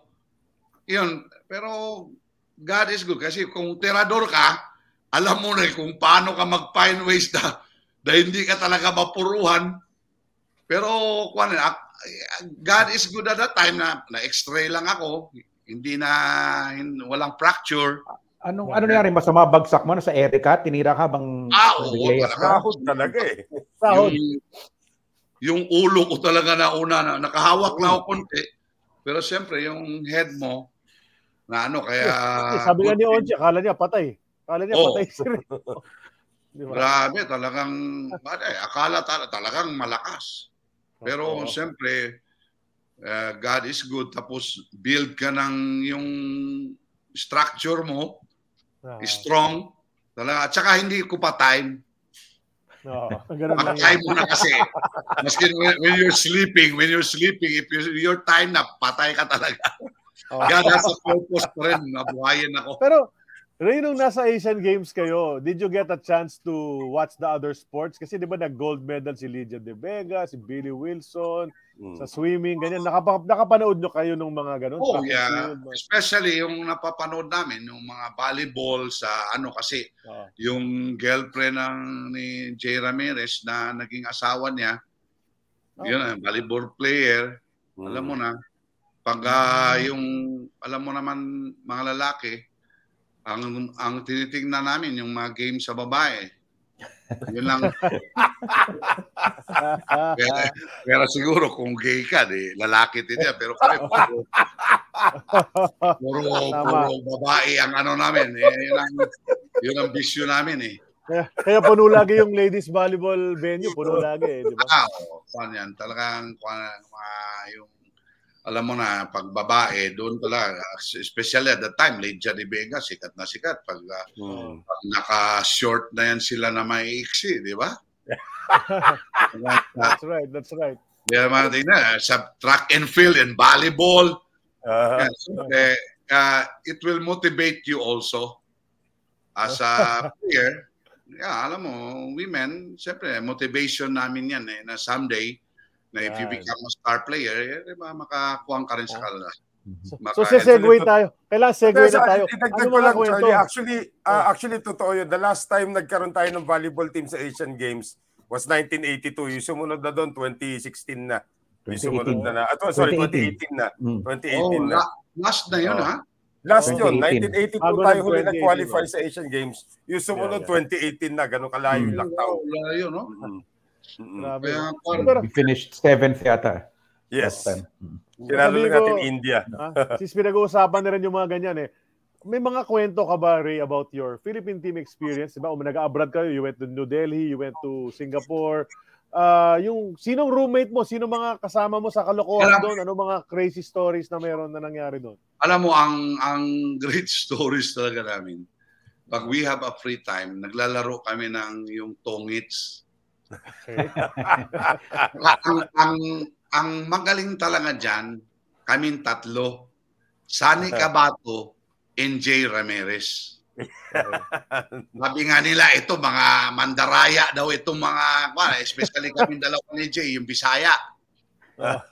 Sino mga tinatalo nyo? Sino mga tinatalo? Sino lumalaban sa inyo? Hindi namin. Yung, sila, ang, ang Tagalog lang na lumalaban sa amin. Hindi naman Tagalog. Ilocano, si Parisani. Si Parisani lang. Oh. Lahat yan, tatalunin talaga namin ni Jay Ramirez. Pero si Sino sa, pinaka-pulpol? Ha? Sino pinaka, sino pinakamahina sa, sa, ano, sa Tong Eats dyan sa national team? Actually, parati yung natatalo. Uh, actually, at that time, Mara, mara, kasi maraming ano eh, pag nag-aano kasi dyan, uh, parang bakas-bakas sila. Okay. Palit, mm, palit, bakas. Palit, uh, oh, labanan yung mga Bisaya. Oo, oh, yung ganon. Si, si Paren Dante, ang palagi natatalo, Gonsalgo.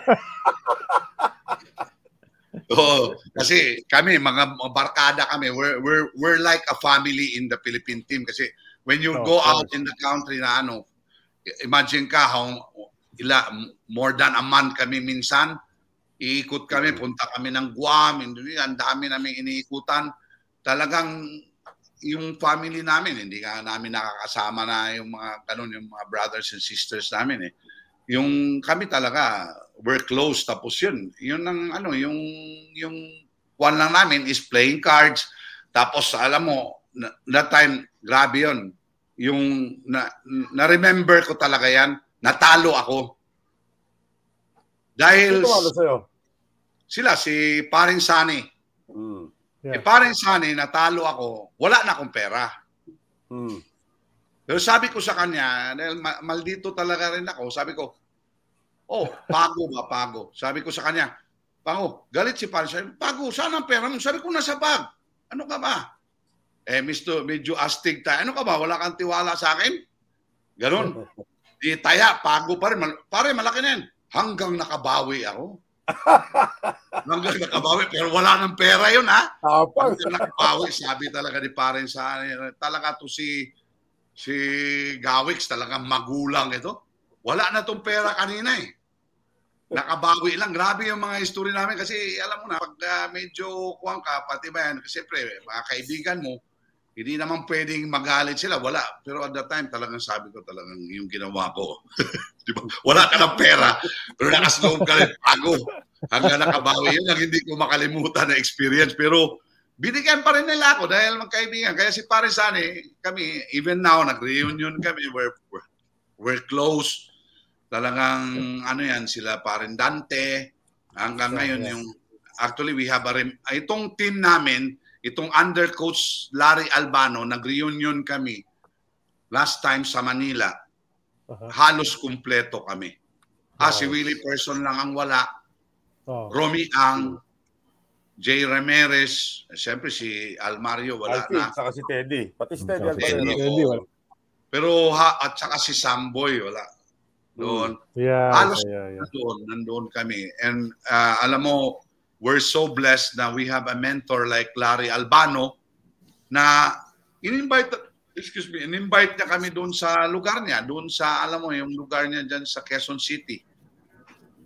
Sa Albano Scout, dyan, dyan banda, may, may bahay sila yeah, yeah. dyan. Hanggang nag-enjoy kami ng moment, uh, magkasama kami sa hotel ni Parin Dante, sinama ko sa hotel si Parin Dante, kaya kami doon nila Onchi de la Cruz, grabe yung moment namin na with uh, nag-uusap kami na regarding yung yung days namin sa yeah.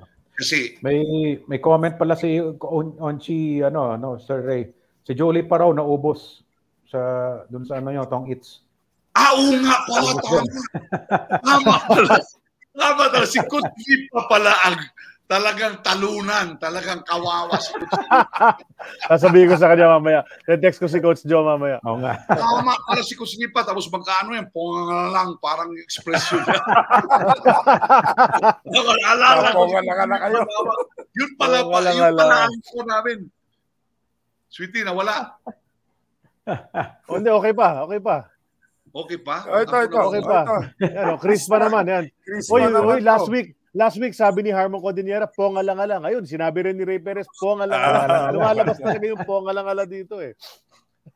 Sino ba ito? Ito yung... Banate, Kabigting. Oh. Uy, nawawala yan. Nawawala. Baka nag-free freeze tayo ito, sa kanya. Pa, no? Si Banate malaki, di ba?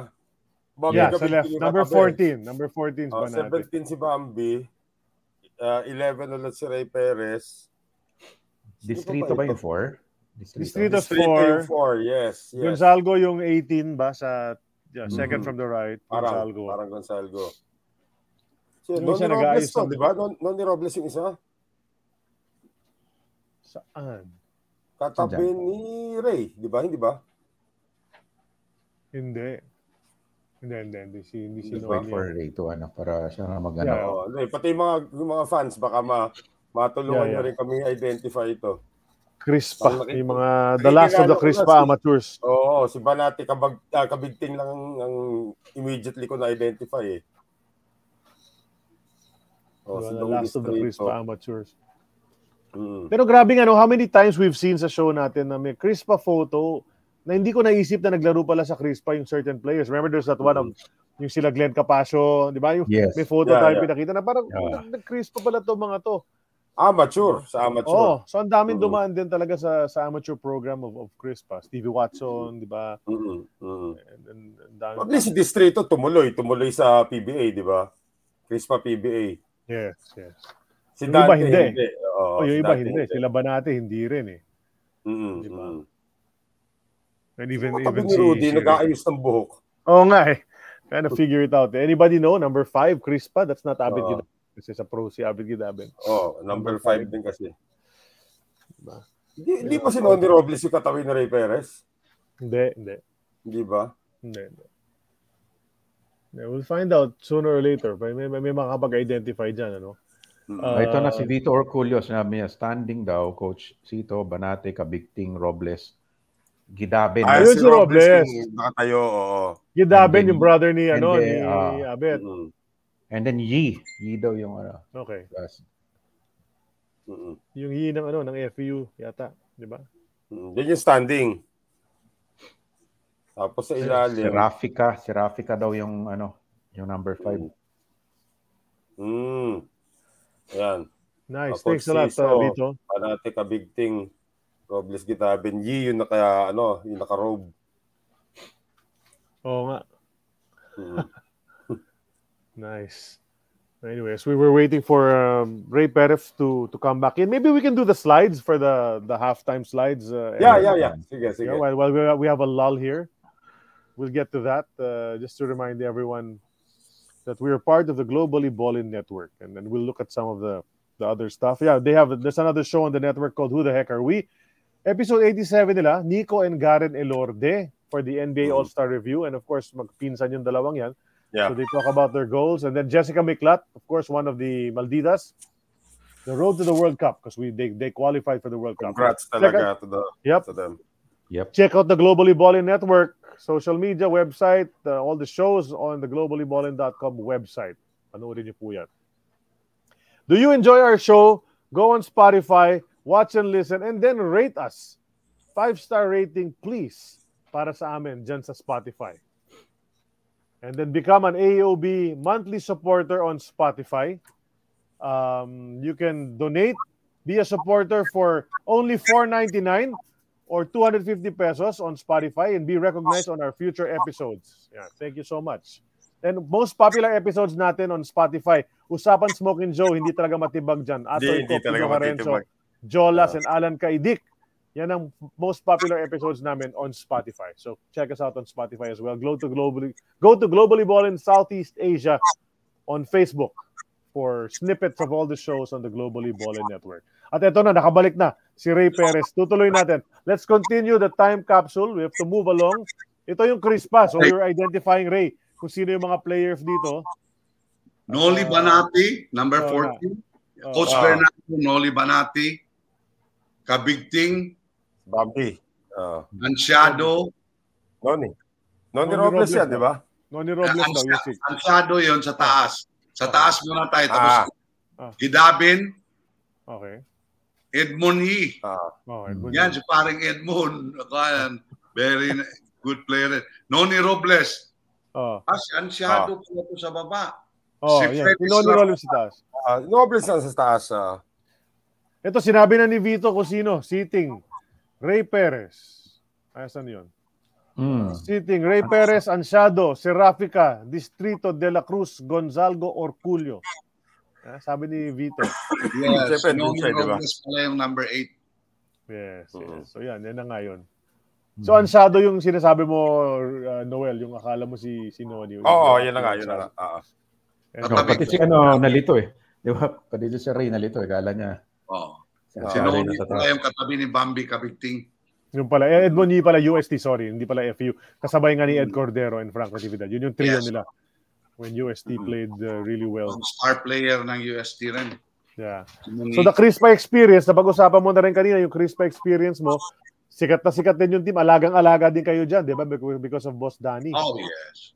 Grabe. Si Boss Danny, ang player niya, spoiled talaga. Naka-quarters kami. Ang ganda ng quarters, yung, yung mamahalin na quarters sa dito yun, yung mga sa Quezon City rin. Tapos right. kami, at that time, CRISPA, dalawang beses kami nag-champion sa international, sa Indonesia, yung invitation. Mm-hmm. Grabe yun, yung pera mo at that time. Siyempre, si Boss Danny, galanti talaga. Kaya, we're blessed na ano, si Juan pala yung isa, si De La Cruz, Mapua guy, ano, mm-hmm. Johnny De La Cruz, yung kay, kaibigan ko rin hanggang ngayon yan, nagkikita kami, katabi ni Distrito. Yun, gra- yung team namin na to, we're close kasi ito, kinwarters kasi kami. Mm-hmm. Yung, yung CRISPA na to, lalo na yung mga, yung laban namin, especially pag, Uh, mga championship round na, yung best of four, talagang quarters kami yan, talagang yung CRISPA nag-i-spend talaga yung yung yung pag-taker sa player. Tsaka, siyempre, at that time, alam mo na, yung yung paborito ko dyan, pag nag-ano, yung, yung Ico, steak. Ito sila, steak din, si Boss Danny. Ayos. Sa, sa kayo kumakain ng steak? Sa kayo? Casa Marcos. Casa Marcos? Oo, Casa Marcos. Oh, pag sa Ico naman kami, Alfredo's. Yun! Ang sarap talaga doon. Talaga makalimutan yan dahil wow, talaga. uh, At that time, steak. Siyempre, galing ka sa probinsya, walang steak na ganun dito, no? Oo. Ninang, ninang ko may-ari ng Alfredo's, kaya alam ko masarap doon. Oo. Oh, ay, oh, ninang Bito Saraneta. Oo. Oh. Oh, masarap yung kilos din, Casa Marcos. Right, okay. Mm. Uh, so may Gilmore, no? Mm. Meron yun, no? Tsaka sa Ross Boulevard. Ross, uh, Ross Boulevard kami kumakain. Yeah. Yun, yun yung original, yun yung original, Casa Marcos. Ka- kasama really nyo ba sa quarters, uh, sa Ray, yung P B A team ng CRISPA? O hiwalay? No, hindi. Actually, ah, ibang, um, quarter, ibang quarters pa ito. Oh, separate yun. Ang quarters yeah. ng, if I remember, ang quarters ng ng CRISPA Uh, Juan P B A is ano sa Malate. Hmm. Ah, sa Malate. Oh, okay. Malate yung bahay doon na ano. Kami sa Quezon City kami naka-quarters. Grabe ano, grabe yung gastos ni Boss Danny, ah, no? May hiwalay oh. pa yung quarters ninyong ano, amateur uh, Mika sa P B A, no? Oh, man talaga. De uh, si Boss Danny spend money, take care of his player talaga. Hmm. Kaya siyempre, kaya nga ang mga team niya, they become champion. Man. Ganun man talaga yan. And they invest to produce uh, result. Yun ang mga ano naman yan. Yun ang mga kuha ng mga managers. Good managers kasi. Good managers. They they become kuha talaga. Uh, kaya nga sila good manager because they they invest in talent, money, everything. Resources kasi ang kailangan. Yeah. Lalo itong team. Yung ano, itong kwan, CRISPA days ito, puro kwan ito. Yung kwan. Wow, ito oh, yung P B A na to. Yan ay oh, idol mo, si Ricardo Brown. Oo, oh, yun, ito yung write-up ko na, hindi ko makalimutan, by Barry Pascua na ano. Ah, na, mas sinaulang article ni Barry ito eh. Oh, yung kwan to, uh, today a rookie, tomorrow a superstar. Mm. Oh, kasi okay, maganda rookie year mo talaga nung eighty-five. Eh. Oh, yes, yes. Talagang kuwang kasi. Uh, what happened kasi to me, yung yung play, pagka Ginebra ko kasi, yung a lot of changes from offense, taging, alam mo naman si Tatang, Robert Jaworski, gusto niya yung laro rin niya na yung defense and offense. Tinuturuan talaga ako na. Then gusto niya mag-point guard ako. Right. Yun talaga ang parang pagdating ko sa Ginebra, ang nangyari sa life ko, ginawa ko na he he trained me to become a point guard. Okay. Parang ang nangyari nun, hindi ko hindi ko na-anticipate na yun ang plano niya pala, parang mag-replace sa kanya. Alam mo, eh ako naman, siyempre, bata ka, nagulat ka, ano ba itong papel ko rito?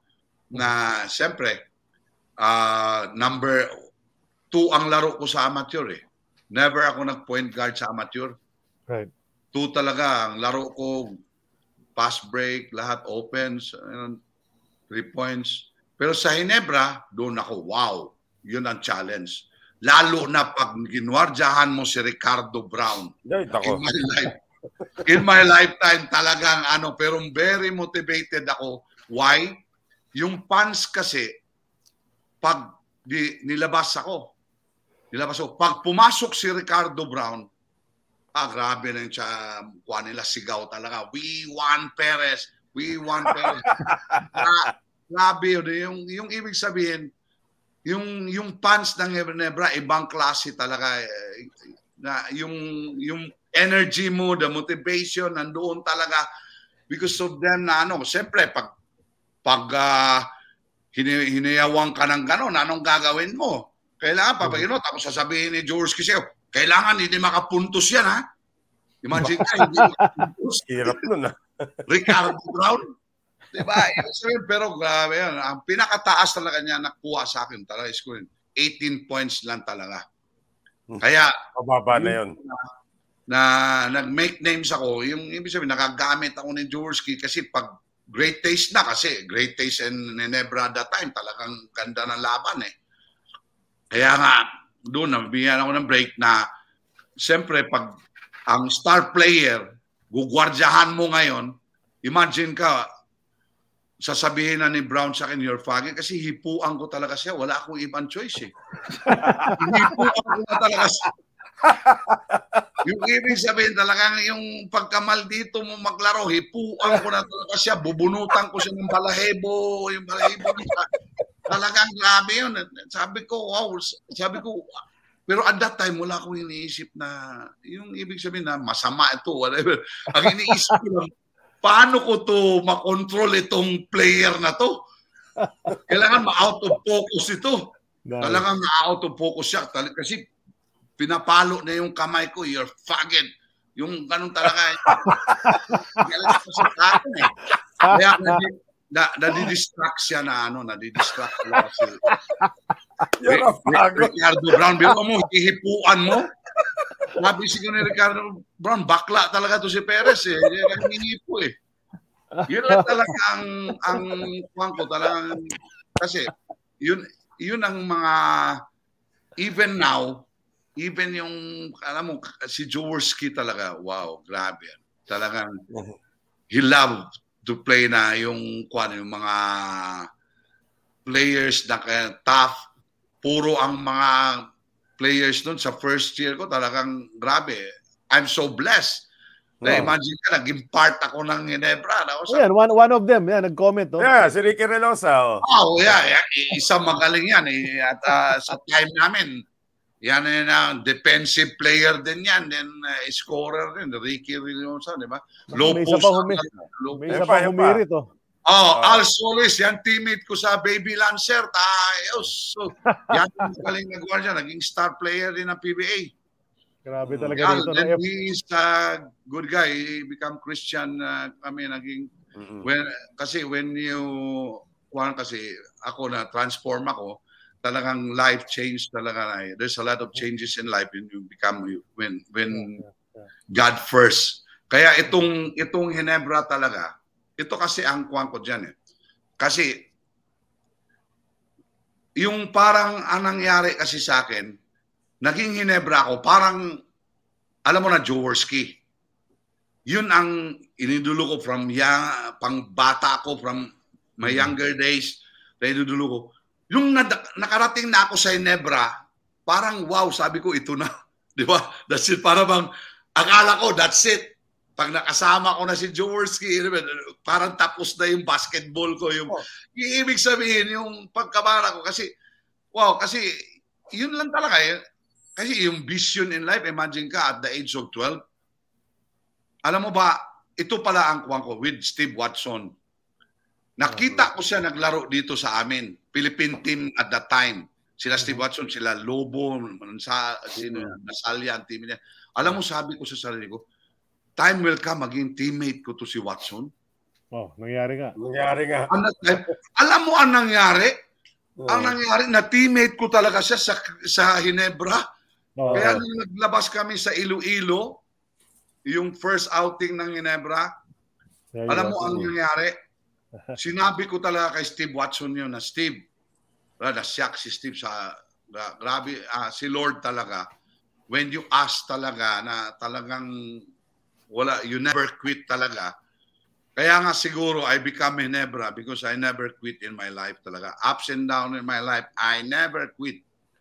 Mm-hmm. Well, askin anong pinagdaanan ko, I never quit. I always pray to God na even rainy days, there's a sunny days talaga. Kaya, mm-hmm. ibig sabihin, sunny day, Sonny Jaworski, di ba? Sunny days. Talaga, oh. naka, nakaabot ako with Jaworski, Rino Salazar.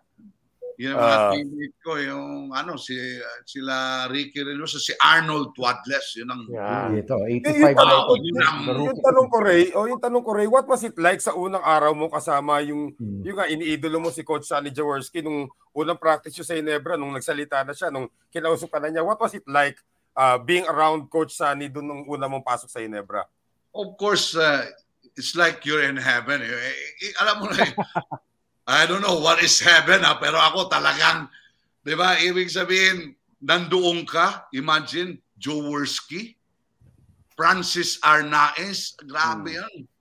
Steve Watson, yung mga lineup namin noon, grabe yung mga lineup, talagang mga superstar. Tapos, siyempre, rookie, alam mo naman at that time, pag sinabi mo Jaworski, grabe. Talagang, kaya nga, pinili ko. Instead, Ciel ako, hindi ako pumunta. Mm. E, e, kinuwagod ako ni Coach Freddie Webb, kay coach ko sa Ico. Kaya ako lang ang nahiwalay sa Philippine team with Sonny Cabano. Jaworski talaga ako. Mm-hmm. Ang, ang kuwang ko naman dyan, close ko dyan, yung Joseph Pereira. Right, right. Uh, from the Polog. Mm-hmm. Kaya nga, yun din. Number seventeen, katabi, magkatabi pa kayong dalawa. Wow. You know ba what happened to Joseph Pereira? Hindi. Ano ba? Ano bang ano, balita? Ano nangyari? Uh, alam mo, uh, uh, Joseph Pereira, kailangan natin na uh, time will come na matulungan talaga siya. Kasi, di ba, silang uh, hindi siguro uh, dito dapat sabihin. Uh-huh. Ano, but we really need to help him as a P B A player and a friend. Kumpare ko pa rin siya. Uh-huh. Pero kasi... Pwede siyang, actually, he need another chance in life. Everybody needs another chance in life na, na dapat ito ang request ko talaga sa lahat ng P B A player, especially yung mga teammate ni Joseph and friend ni Joseph, na we will need to help Joseph Pereira. Kasi kwan talaga yan siya. And I think kwan talaga siya is... He's a smart guy. He's a smart guy. I know him. I live with him sa apartment niya sa Makati. Uh-huh. Na uh, ang ibig sabihin, siyempre, in life, yung may na-loss tayo. Kaya kailangan talaga na ano, nandiyan pa naman. Kaya nga ako nga, in my life, nowadays, nasabi ko, I, I really wanted to serve God and live with legacy. Kaya uh-huh. nga ito, na I want to take care of myself para ngayon I can take care of these kids, take care of the temple. Kaya nga sabi ko, yan si Joseph Pereira, I will call na lang kay Charlie kung anong nangyayari talaga. Sige, sige. sige. Yeah. sige Balitama ko, we'll see how yeah. A O B can help. Diba? Kasi kailangan talaga. Kasi pwede naman talaga siya na bibigyan ng chance ng government natin. Eh. Mm-hmm. Alat, pwede naman siguro sabihin ko mm-hmm. na ano, kasi actually, sabihin ko na lang para maraming makadinig na makatulong kayo. Oh, nakat. Ay, nako. Nabitin. Babalik yan, Nabitin. babalik siya. Baka ano, it's a sign na ayaw pa sabi. Oo nga eh. Di ba? So whether or not naman, A O B is willing to help uh, in Of you know, course. In, in dito na tayo eh. Sabi yes. ko sa'yo, family nga. We're of the A O B family. So right, let's see right, what we right. can do. Let's check out this. Pag-usapan natin ang photo. Ito photo na to. So you got oh. Gonzalgo Marquez, uh, Jaworski. No, no. Mamarin. That's ano. On the left, that's Alex Clarinho. Yeah, that's not Gonzalgo pa. Wala pa si Dante dyan. Dante nasa, okay, okay. nasa Gold Eagle pa si Dante. eighty-five to eh. eighty-five to eh. So that's tama, Alex tama, Clarinho. eighty-five. Joey Marquez. Song. Oh. Uh, Jawo, Mama, Hackett, Arnaiz, Ducot. Sino yung katabi ni Ed? Rolly Buhay. Ah, si Rolly Buhay. Rolly Buhay. Okay. And then Relosa, Tuadles, Perez, Herrera, and Saldana. Oo. Diba? Yan ang dose nila. Nag, ano eh, ito yung nag yung team na nag-comeback against N C C, di ba? Ito nga yung, yung ano, yung, yung gusto kong tanungin next. Birth eh. of ano? Yes. Oh, the birth Noni, of uh, Never Say uh, Die, di ba? Noni Robles also Robles. Watching. Noni, kamusta? Mm, alos, sabi nga ni, sabi nga ni Ponky, sabihin mo ang problema. Sasabihin na, nakat lang yung internet. Ah, yun lang, naputol lang, Ponky. Naputol yung internet. Baka nga ako, kaya ayaw pa sabi, yeah. Dahil naputol eh. I'm sure a lot of people are willing to help. A lot of uh, the former players are willing to help also. Ayan, si Noni. Andyan si Vito. Ayan. So, y- yan pala yung magka-partner. Si Reyes at si Noni Robles. So, oo nga eh. Oh, sabi lahat, ni Vito. Ano? Oo. Yung nga sana tatanong ko about this photo, you never say die game. Eh. Ito, yung, ito yung lineup na yun eh. Yep. Well, ito na si Ray. Anyway, no, Ray, tuloy mo na yung ano. Yung kaya, kay, tuloy mo kay Joseph Pereira. Joseph. Ituloy ba natin yung kay Joseph? Parang may signal oh. na wag na eh. Oo nga, may signal namin eh. Yung sabi ko eh. Sige, pwede na lang siguro. Pero si Ponky, nagtatanong na si Ponky Alolor kung ano yun eh. If you're not comfortable, pwede na. Siguro, alam mo, kasi nakakulong si Joseph, what happened, last time na nakausap ko siya, yung kuha niya sa kulungan na ano. Kasi na-planted daw siya ng, ng Shabu. Wow, okay. Then ngayon, nang sabi ko, siyempre naman, Joseph is one, may talent, everything. Kaya sabi ko, kung makausap talaga ang government, di ba, marami namang nangyari na binigyan nila ng pardon. Ah, uh, well. Yeah. Oh, nag-freeze na naman. Oh, nawala na naman. Talagang ano yata. Oh, ngayon, shaky. Huh? We've, no, we've, been, we've been okay throughout the show, most mostly, no? But um, mukhang medyo shaky ang internet dyan sa tago. Saka, uh, mukhang sign na talaga yan. Uh, And sign na talaga off, yan. Offline na lang na pag-usapan. Oo. Oh, oh. Pero narinig yeah. na natin yung gist. Ah, yeah, okay yeah. na yan. Ay, ayan. Ayun. Ayan, ayan, ayan. Ah, parang sign na naman. Nag-freeze ka na naman sa sandali, Ray. So parang sign talaga na Uh, pag-usapan na lang natin yan. We will play na lang. Uh, pag-usapan. Oh, de, sabi mo sa akin, Ray, baka may way na i-channel natin kay Lapongi and the rest of the guys. Ah, uh, yeah, uh, yeah. Sila yeah. Noni. Si Noni nanonood Ayan, na rin Noni, ngayon. Noni, nanonood na eh. Oo. Mm. Oh, ah. Kasi sabi, oh, sabi nga ni Noni, Ray, ah, halos araw do, araw-araw kayo magkasama ni ano. Ni, ah, grabe. Yeah. Araw-araw kami. Araw-araw rin naglalaro ng baraha. Pero, wala, pero, ano to, uh, Noel? Baraha, babae. Ay, baraha, barahe, baba, baraha, babae, tsaka uh, beer. May beer ba? Yun, triple B. Triple B. Triple, triple B. B. si, si Noel may question. Noel has a question about this team. Yeah, pero Noel, yung team na to, ito kasi yeah, nineteen eighty-five team na naglaro sa Ultra kalaban yung N C C. Yung nasiko si Big J, tapos dinala sa ospital, tambak kayo ng N C C na kabalik. Yun yung tinatawag na never say die game. Kwento oh, mo yeah. naman yung ano, yung yung experience mo nung game na yung kalaban yung N C C na matatalo na kayo, bumalik si Jaworski sa ospital and then you went on to win. What was the atmosphere like and what is your recollection of that game against N C C, yung birth of never say die ng Ginebra? Oh, wow. Uh, yun yun ko talaga, doon ko nakita na this is Jaworski. Mm-hmm. Diba? What I mean, ganun talaga. Kaya kaya pala tinawag na Big J, grabe to, talagang kuwan ang tao kasi yung crowd talaga grabe. Imagine ka, Jaworski, tinamaan na lahat, dugu-duguan, tapos ng ano, tapos bumalik. Then, bumalik to win. Grabe yan. Yun ang, yun ang Jaworski, never say die. Kaya nga, mm-hmm. never, never... say die because yun ang tatak eh. Kaya yung yung nangyari yun, yung grabe yung tao. Tsaka ako as a rookie ko, sabi ko, wow, I'm so blessed na nakita ko tong tao na to na iniidolo mo na grabe, Jaworski, ganito pala. Kaya gra- grabe pala ang tao sa kanya kasi he put everything to play basketball. When it comes to basketball, patay ka kay Jaworski, talagang Dad, parang kasabihan, dadaan ka sa butas ng karayom bago ka man- manalo sa kanya, anong lulusot ka sa kanya. Grabe talaga si Jaworski, talagang, kaya marami, marami talaga nag-idolize sa kanya. Even now, dito sa amin, yung, alam mo, pag sinabi ko, ito yung move ni Jaworski, ito yung pag bumigay si Jaworski, sasabihin ni Jaworski, may limang foul ka bata. Kailangan ka yan. Di ba? Huwag mo silang bigyan ng malambot na foul kasi hindi yan, pa, ang ibig sabihin, hindi siya, hindi kanya re-respeto. Mm-hmm. Total na naman. Uh, yeah, yeah, yeah. I'm sure yung gumamit ng foul na yan, ayan, nakikita natin, kausap ni Francis Arnaiz, yung Ed Ducot. Yan, ubos ang foul dyan. Ubos ang foul. Sila dalawa ni Rolly Buhay. Kumbaga, oh, ano nga, di ba? Oh. Magfa-foul, magfa-foul ka na rin lang. Oo. Lakasan mo na. Tama, Balang, tama. Huwag mo lang bigyan ng chance na makapasok. That, that happens now. Until now, may mga, there are still those players who every foul counts, di ba? Bobelga. Yeah, diba, yeah, yung mga yeah. ganong klase na, di ba? Kasi bakit ka ba magfa-foul kung papa-foul counted mo naman? Siguraduhin mo mm-hmm. na na hindi mangyayari yun, di ba? Mm-hmm. And, and a lot of these guys in this photo used to do that. Uh, Ricky Relosa's there, you know. Yeah, Alex yeah. Clarino is there. Uh-huh. Di ba? Sabi mo nga, si Ducot. Mm-hmm. Si si Ray Perez, Arnit Quadles, Terry Saldana, Jawa, halos lahat eh. Si Chong, si Chong namimigay ng foul, sabay tatawa. Si Chong, iba naman ang pinamimigay ni Chong. Eh. Pero, yeah. Sana dumating tayo doon. Sana dumating tayo doon na he's on our show. Ayan na si Ray ulit. Ray, welcome back again. Puputol-putol na. At least bumabalik.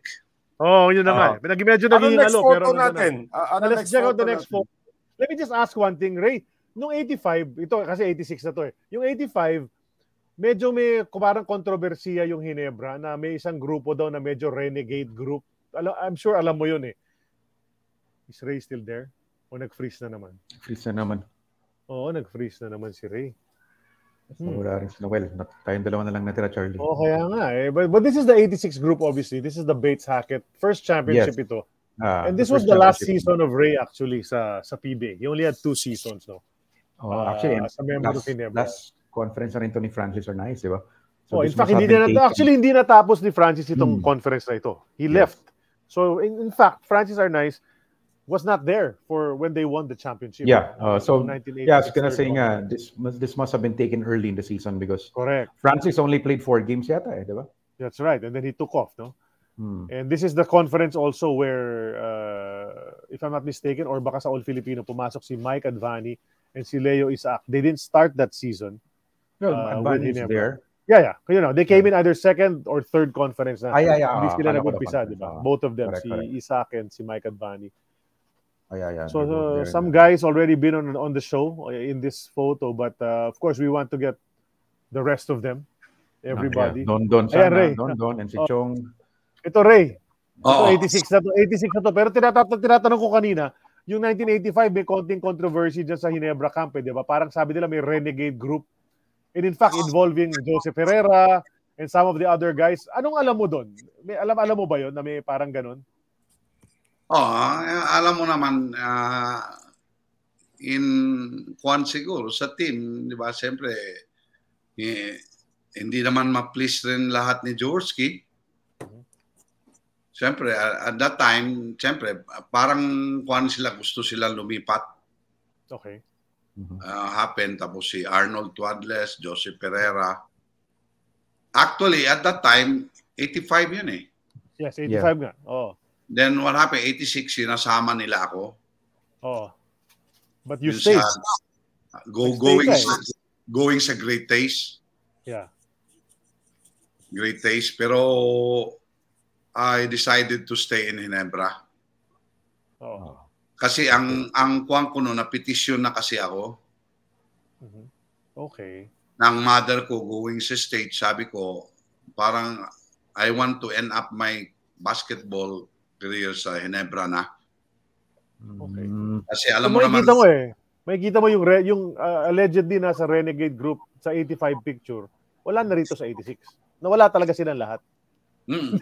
Actually, si Juan yun. Si Ricky Relosa ata, kasama si Paris. Yes. Na, nabanggit din niya yun nung nag-guest siya. Yes, yes. Oh. Oh. Medyo, medyo may konting kumaan ng loob. Oh. Oh, Steve si, Steve, si Steve Watson. Alex Clarino. Oh. Hmm. Lumipat siya ng Tanduay. Si Alex. Oh. Basta yung, basta yung lumipat sa grupo. Pero siyempre, I don't know anong isto- story niyan. Kasi alam mo naman yung ano... At that time, hindi ko alam talaga. I'm so young, hindi ko alam yung anong, anong nangyayari dyan. Basta ako, Ang iniisip ko, Ginebra, ano time, nung na-petition ako, yun na, talagang, ano, I really wanted to play pa more, pero kasi yung nanay ko, at that time, yun na, sinasabi niya sa akin na, Uh, kwan yan, basketball, you cannot play basketball or your life. Kaya nga, nangyari, na I decided to hmm. go migrate. New York, uh, abroad oh. na. Oh, Sabi, na, no? oh, oh, aga, sa, parang ang daming ang, kung player ka, talagang siyempre, eh, yung moment, bago lang ako sa P B A. Yeah. Bago lang ako, tapos siyempre, eh, kaya pa kasi ang eighty-six namin, nandoon na yun sila Joey. Si si Joey, si Mike Advani, si Leo. Leo. Nati, mm. Parang, Dondon. Oh, Dondon, kinumpos na ni Joey na, na mga young, young talent ba. Mm. Yun talaga ang plano niya. Kaya nga ang kwan na sabi, siyempre kung hindi ako umalis, siyempre kami ni Leo ang point guard. Mm-hmm. Tinitrain ni Joey, alam mo naman yan. Pero... Paris na siya, nais niyan eh. Oh, kaya nga, siyempre, sometimes, dua, dalawa kasi yun. Kung walang petisyon, wala, hindi hindi na-divide ang focus ko. Yeah. Uh, ang nangyayari doon, yun na nga, yung, ito kasi ang nangyayari sa life na what are your decision in life? Diba? Yung para ako kasi, nag-decide ako. Mm-hmm. Mm-hmm. Yun na naman, sumabit na naman. Yeah, sayang. Well, I mean, these are nice, uh, yeah. just just when he's telling really us something nice, nice, you know, it, it, it gets cut. Uh-huh. But he, at least nakakabalik siya. But this photo, no? oh, it, itong photo, this is obviously the champion team. Yes, yes, the first uh, champion Ginebra team of Ginebra. Oh, Bates and Hackett. So, may kita mo nga talaga building for the future na ito. And it looked like Ray Perez was supposed to be part of that future. Correct. Kasi pa, parang heir apparent na ni, as he said, di ba? Binigyan nga siya ng number seventy-seven ni, ni Sonny Jaworski. Parang heir apparent na ni Francis Arnaiz dapat si Ray right. Perez. And he wasn't dropped eh. He left. Yeah. Di ba? Yeah. Hindi siya exactly. dropped exactly. after eh. Umalis siya eh. Oo. Dahil nga na-petition. And this was a young team, ano? Yung, yung, yung team na ito talaga. Yung with Joey, itong si Leo Isaac, di ba? Um, yeah. Mike Advani. Dan, Dante was still Santo. Young nun. Oo, hmm. oo. Diba? Actually, yeah. parang wala nga veteran dito. Si Mama lang yata veteran dito, ano? Chito, medyo na. Pero di pa rin. Bata pa rin si Chito di dyan. Di pa rin. Eh, no? eighty-one pumasok si Chito eh. That's right, that's right. Yeah, pinaka-veteran oh, na pinaka, si Pinaka-senior si na dito was Mama. And Mama wasn't even that old yet at that time eh. Kasi oh. eighties na rin pumasok si Mama eh. eighty-six lang naman ito eh. Hmm. Ah, diba? eighty ba si Mama? Akala ko seventy-eight, seventy-nine siya pumasok sa CRISPA. Hindi. Hindi pa. Mm-hmm. Hindi pa. Oh, guys. Chito was so, eighty-one with Tanduay, di ba? Well, just to add to just to add to the, the, the talk about oh. the Renegade nga, sabi nga ni Edwin Michael Ortega, there was an open letter by the Renegades that was published in the dailies. Mm-hmm. And the players mm-hmm. cited that they were verbally accused by the Big J in practices and yeah. games. Actually, abuse pala. This is factual. Abuse daw pala. May follow-up. Oh, verbally abused. Not accused, mm. yeah. Uh-huh. Ayun, ayan na si ano, si Ray ulit. Ayan, Ray! Ah, oh, wala. Ah. Okay na! Okay. So you decided okay. to go to the States. Andun na tayo sa States eh. Papunta ka ng Amerika. Oh, please ulit. Meron yung weather sa Tagum eh, not so good this morning. Uh, per- perhaps, so. Diba? Talaga, yun na nga, itong, this was the future. This is supposed, the team that's supposed to win multiple championships if it yeah. stayed together. Well, they won a couple. Well, um, yeah, they basically stayed together. Right? Nadagdag si Distrito. After mm. that, and... Kaya lang, um, big man, ano, after after Mama, wala na, dukot na yung susunod dito eh. Correct, correct. Wala na talaga silang right. legit dukot and buhay. Silang tatlo yung big men eh. Yung pinaka oh, big men. Pero... That's why that's why they thrived when Hackett was there. Yeah, exactly. There. Kasi legit diba? Yung ano yung Hackett doon. Diba? He became their their inside force na hindi naman nagpapahinga. forty-eight mm. minutes yun eh. Yeah. Diba? So hopefully makabalik sana clear na. I, I don't know what's what's what's the next photo. Maybe we should move into the segments already, yeah. no? Ah, ito na ano na sila yeah, reunion ito. Na ito eh. Ito Tongits na yan, Tongits. ah, yung yung dalawang barako, yung si dalawa, yari si Dante kasi si Dante yari nga si Dante. Na sa Tongits, di ba? Ayan na sila. Mm. But this is very recent, no? So this is one of the get-togethers.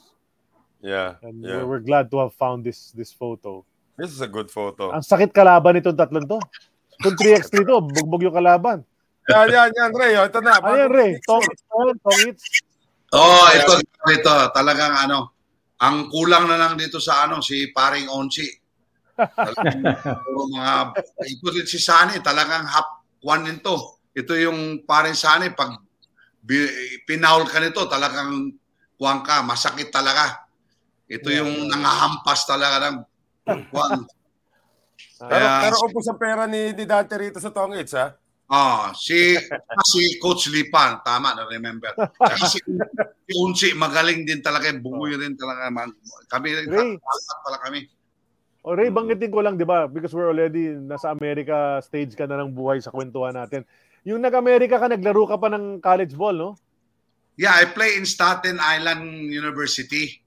May teammate Division ka doon, kilala rin namin eh. Division three, ang kasama ko doon Jolly Escobar. Yon. Ganun na nakatanda si Jolly Escobar. Nakapunta niya si Ray Perez. Batang-bata si Jolly ng mga panahon na yun eh, no? Bata talaga, rookie ni Jolly yun. Ang nangyari, doon sa bahay nakatira si Jolly Escobar. Mm. Tinitrain ko si Jolly Escobar noon, talagang jogging, nagli-lift weights kami. Umiiyak kaya, umaangalan sa akin pag pinapajogging ko sa snow. Tapos lalagyan lang niya ng medyas yung kamay niya kasi may malamig eh. Pag wala kang gloves, medyas na lang. Patsaga yun. Uh, si Jolly kasi, oh. Alam mo, the most important, he got a big dream kaya naging P B A din siya talaga. Bumalik siya ng right. Pilipinas. Mm-hmm. Kaya yan, in this photo, reunion photo ito. Ah, ito yun. Kasama si Jolly, oh. Oo. Yeah, si Jolly. Oh, yan na. Ito yung sinabi ko na reunion na hosted by Coach Larry Albano. Wow, yeah, talagang yeah. Kami sa Manila, mm. we enjoy with Hector Calma, Dante Gonsalmo, Elmer Reyes, Sonny Pabato, Onchi de la Cruz, oh. Nandiyan halos lahat eh. Pinaka-junior so, dyan si Jolly eh. Oo, oh, so, parang sumabit si Jolly dyan. Sa, yes, yes. Uh, reunion. Oo, oh, kasi... Yeah, ba, ba, actually, babasahin si ko lang, Ray. Basahin ko lang, Ray, yung text sa akin ni Jolly. Sinabi ko kasi ikaw magiging guest namin today. Sabi oh. ni Jolly Escobar, ito yung sabi niya, ang tagal kami magkasama ni Ray. I lived with him and his mom and his brother. Nag-teammates yes. kami. Teammates kami sa Filipino League, SIPAG. Staten yes. Island Philippine-American Group. SIPAG ang mm. pangalan. Ha? Coach uh, Larry Albano, then to College of Staten Island. Great experience with Ray, sabi niya. Uh, kasi what happened, the SIPAG is Staten Island Group, Filipino Group yan eh. Filipino-American oh. Group. Oh. thirteen years sila, thirteen years or fifteen years, hindi talaga nagcha-champ. Mm-hmm. Oh my gosh. Yung nga eh. Ah. Pagbalik niya sabihin natin, reset na lang niya yung router. Pwede naman yun eh. Kasi nangyayari yan pag yung... That happens, no? Pero, ano, oh, pero nakakabit na siya direkta, but uh, let's see. That's the router diba? That he needs to, ano, he needs to reset. Is there another photo after this? This is the last one. Last. Ah, this is the last, last photo okay, already. Okay. Yeah. yeah. So we talk about uh, when when he comes back, no? He just wants to talk about yung uh, grassroots league na... Yeah. Na, actually, Pisaya. When he went to the States, he actually started a very successful manpower placement company. That's Tung right. Sa New York. Right. And dig this, ha, yung mga naging kliyente niya dyan, si Donna Karan, Robert De Niro, pati si Puff Daddy. Yung right. mga naging kliyente niya. So life was so, good, no? Pero bumalik siya. Yeah, bumalik yeah. siya sa Pilipinas oh. pa rin. He, he did well, very well in well, the States. He came back in, in, in two thousand eight, ano, and then eventually his wife passed away, and then he ran for public office na hindi nga siya naging successful sa kanyang uh, political bid. So he just decided to help na lang the, the youth of Davao by yeah. itong ginagawa niya ngayong endeavor okay, sa basketball. Ray, medyo yes, nagkakaproblema yes. na yung ano, nagkakaproblema yung internet natin. In and out tayo, no? So at no. this point in time, ito na yung last photo kasi natin. Tapos okay. we're talking about your life in the States already and all of that. Baka you want to to already talk about yung grassroots league na umpisahan mo. Yeah, uh, uh, this uh, league, because I'm praying for, I don't know, thirty years, siguro, more than thirty years na, na Mindanao will put up a league, grassroots league, so that mm-hmm. we will build a strong foundation in Mindanao in the youth, especially basketball, because nobody really managed in Mindanao like Manila and Cebu, you know, because there's a lot of talent in Mindanao. Mm-hmm. And actually, a lot of player, if you become in in a hardship family, oh. you will fight talaga na to build yourself, not to become successful, because you will bridge the, your, your, your gift. Kasi a lot of ta, yung mga bata, I can see them na they're gifted, then, alam mo. Oh. Mm-hmm. yeah. yeah, yeah, you, it's, yeah. Oh. Sige, nandiyan naman eh. Come on. Come on, internet. Nakalimutan ko sabihin sa kanya, restart niya yung router. Mm-hmm. Dapat sabihin, call out natin ha. Globe yan, Globe. Globe yung internet niya dyan sa Tagum. Come on, Globe! Diba? Tignan natin na ba weather dun. Oh. Na naman ulan. Based on the pag-asa satellite it feed, ano? To us on a Saturday talaga. Maraming gumagamit. Yeah. Ng ano. Ito nga rin dito sa hotel, di ba? Ginagamit ko yung wifi kanina ng FIBA. Obviously, lahat nakakabit doon. So, oh, may laban pa. May, may N B A off, games ngayon. Marami oh, nag-stream. Off day namin ngayon sa FIBA. So, talaga lahat gumagamit ng internet. Tama yun. Oo. Diba? But well, at uh, least your internet's good today, Noel. Uh, no, naglipat ako. I'm using my data from my second phone para oh, okay. ano, para hindi na makisabay sa mga ano. Pero ano, I'd like to take this opportunity to congratulate Gilas Pilipinas on the win yesterday sa against India. Yeah. Yan, yan na si Ray. Yeah. Ray, ang, Ray, baka masuggest ko lang, baka pwede mo i-restart yung router mo. Baka mas matino magiging ano, on off. I-restart na namin. On the restart na. Okay. Sana mag sana mag-hold na ngayon. Okay? Mag-hold na yan. Mag-hold na yan. Sige, sana, uh, sana. Sige. Okay. Go ahead. You were saying about yung grassroots developmental league oh. niyo sa yeah. Mindanao. Uh, grassroots uh, development sa Mindanao kasi we really need somebody to manage. And this league will be Mindanao Basketball Grassroots League. Okay. Uh, kuha namin, yes to sports, no to drugs.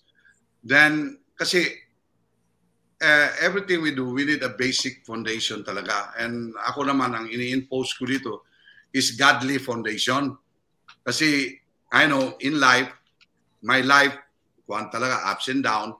But yan talaga inaano ko sa mga bata ngayon na God's will, we will have the opening on March twenty-sixth. Okay. Lapit na. Sabay nyo U A P. yeah, yung pa, kasi alam mo to, and my my vision in life, with the help of my friends, everything, lahat yan, na kasi this thing will happen, na there's somebody na mm. yeah, may problem talaga internet. May problem talaga, yeah. Yeah, it's drifting. Yeah. It's drifting in and out. Sayang, mm. nag-hold nung first hour natin, pero itong second hour, it's been spotty. At mm-hmm. best. So, sayang, sayang. March twenty-sixth, opening ng Mindanao Basketball Grassroots. Ano ba, ano, U A P kasabay, Sid, di ba? March twenty-sixth din? Uh, tentative kasi yun din daw ang launching, opening ng N C A A. So, I think they're sorting that out muna.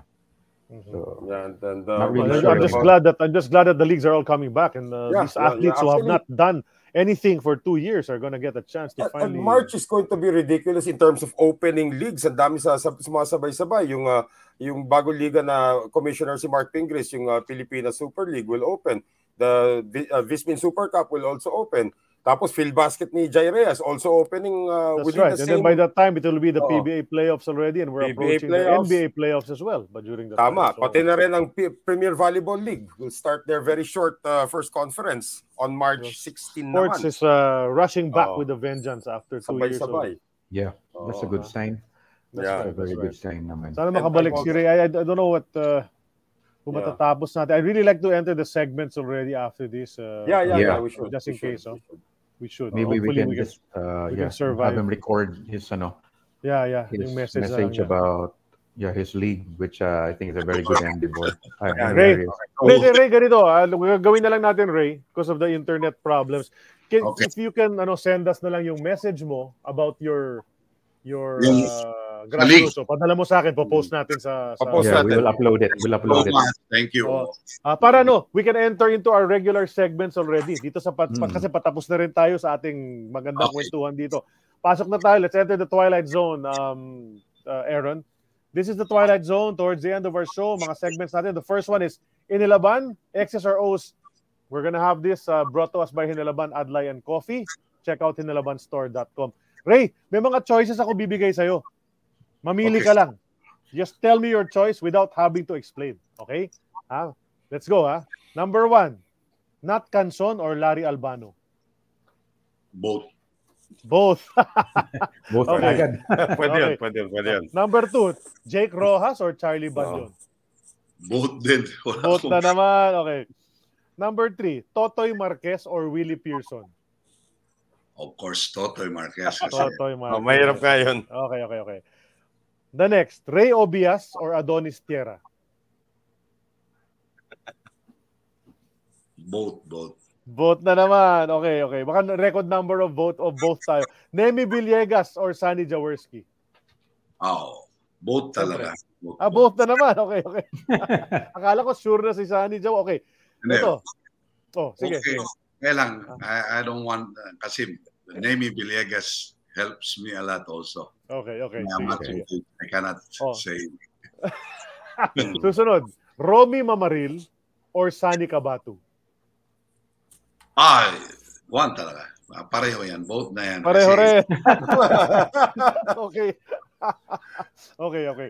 Sige, next. Ito, Ed Ducut or Rolly Buhay? Yan, ah, yun talaga ang the best yung dalawa. Pareho yan sa akin. Pareho See, lang din. Pareho pa rin. Bro, kami kami uh, yung mga barkada dyan eh. Talaga, okay, sige. O, wala pang ano ha, isa pa lang na nag-choice, okay. di ba? At Totoy Marquez over Willie Pearson pa lang. Sige, next, Dondon Ampalayo or Terry Saldana? Ah, both yan. Both na naman. Both talaga kasi Terry and Dondon, Bisaya yan eh. So, ito, Chito or Joey? Ah, both. Um, puro best yan. They're, they're very good brothers. Mukhang puro both no, guys. Mukhang puro both. Okay. Ito, Leo Isaac or Francis Arnaiz?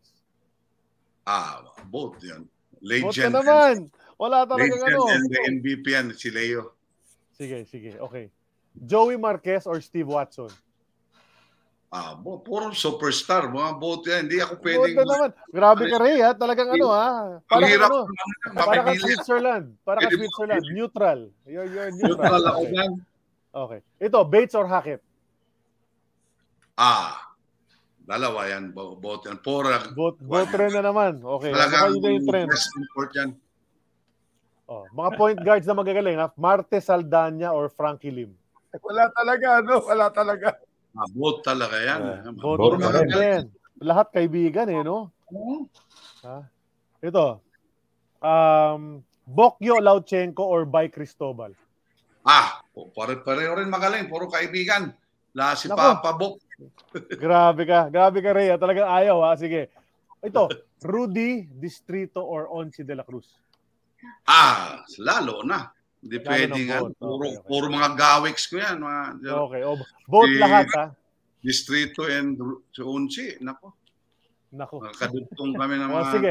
O, itong last, ito kailangan mamili ka. Ha? Hindi pwedeng both ito. Ha? Can you show both the photo? Ko, please show the photo. Yan. Nora or Vilma? Ah, Nora or Vilma. Pareho yan. Pareho yan. Nora pareho, hindi. Kailangan mamili. Hindi pwedeng pareho. Vilma daw? Vilma daw. Sino nagsabi? Si Missus Si Missus nagsabi. Mukha Espiritu Santo sa tato eh. Sige, Bilma. Okay. Okay, this is uh, X's or O's. Huh? Everybody is tied today. Di ba? X's or O's edition brought to us by Inilaban Coffee and Adlai. Okay, Noel Zarate. Oh, nasaan si Noel? Ay, nawala si Noel. Ikaw muna, Sid. Oh, Ikaw sige, na ako muna. na lang muna.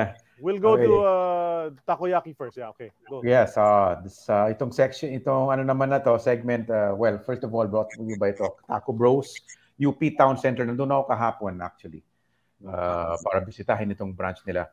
Uh, the best takoyaki in the Philippines. Punta kayo sa mga Facebook, uh, social media pages nila on Facebook and Instagram to uh, learn more about their food offerings. Anyway, uh, Sir Ray, dalawa, um, dun sa basketball playing career mo, no? Uh, dalawang taon ka lang sa P B A, pero marami ka rin naging kakamping magagaling na, na player. Pero sino yung tatlong player na hindi mo naging kakampi na win-winish mo na sana naging kakampi mo?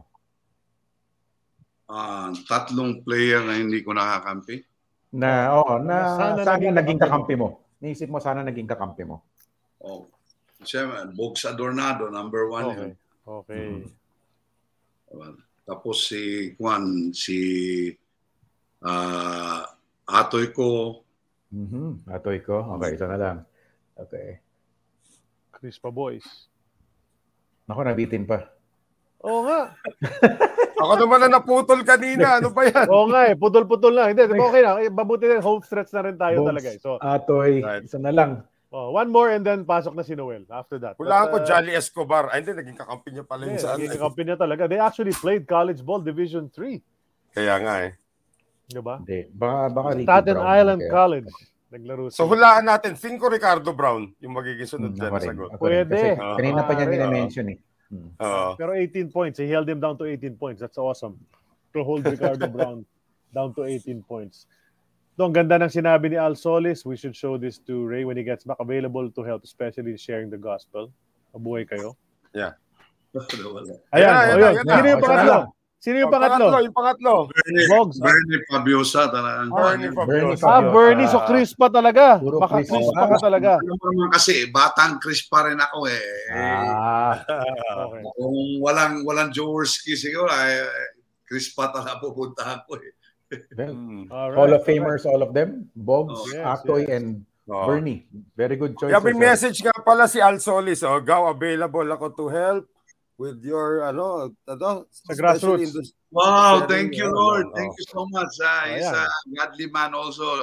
Al Solis, parang Al. Mm-mm. Yep, yeah. yep. Okay. okay. I will contact him. Noel, ikaw na. Okay. Oh, kontakin mo sa Al. Oh, tapusin na natin.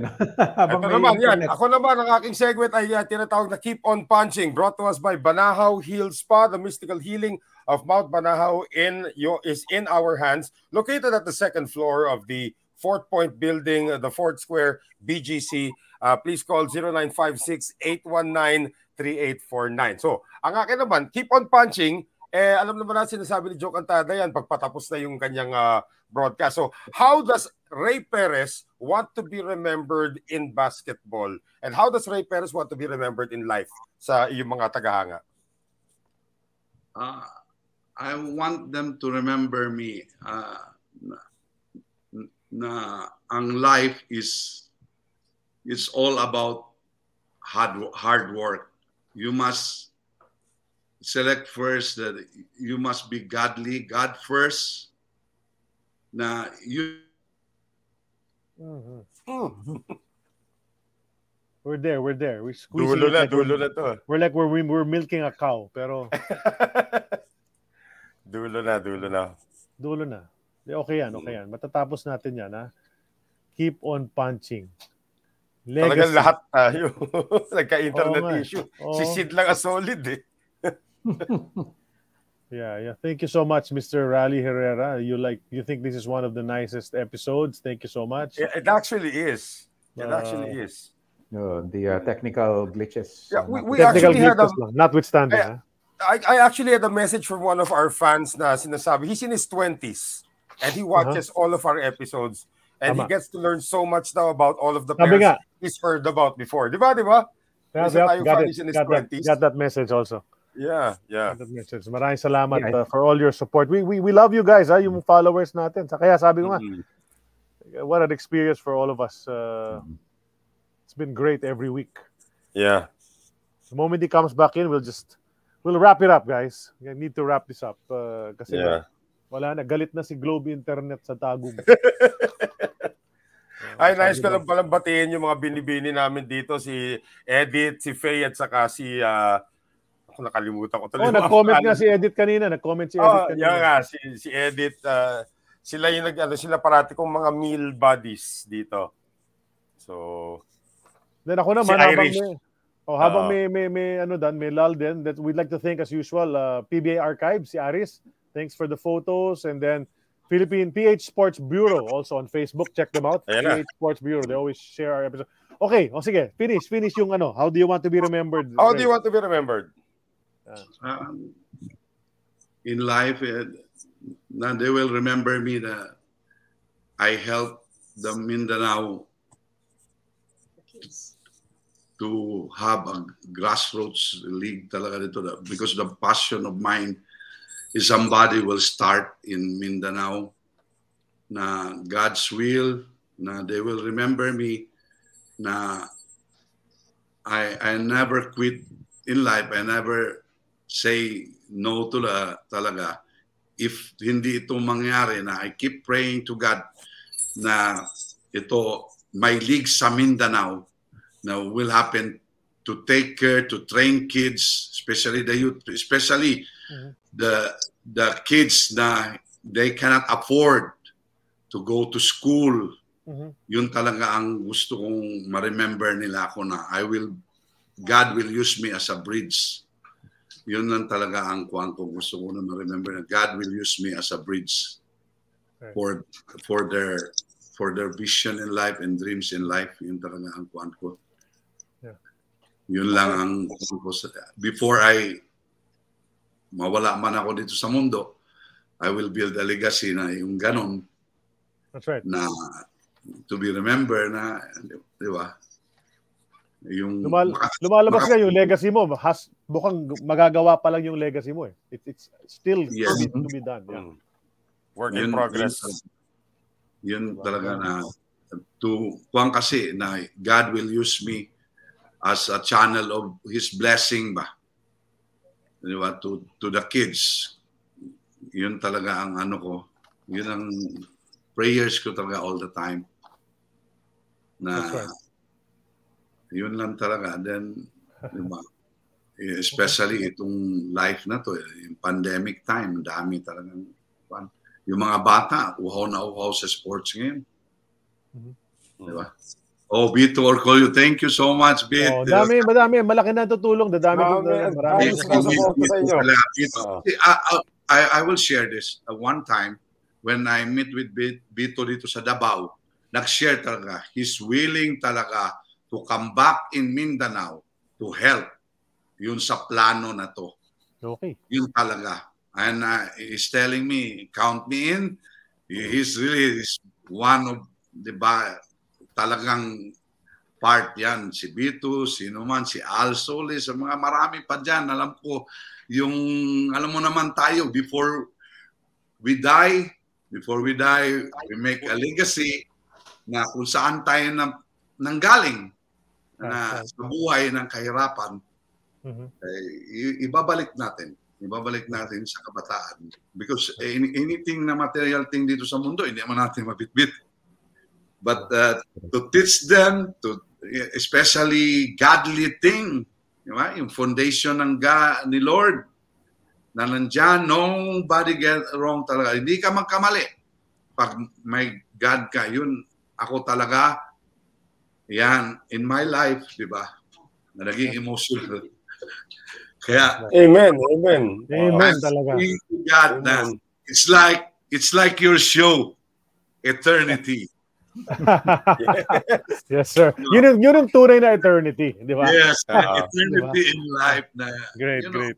Yung yeah, sports yeah. na to, dito tayo binuhay, dito rin tayo mawala na. Yung passion natin, yung love natin, na we I, I make mistakes in my life, but God give me another chance to correct it, and I want to to do it right.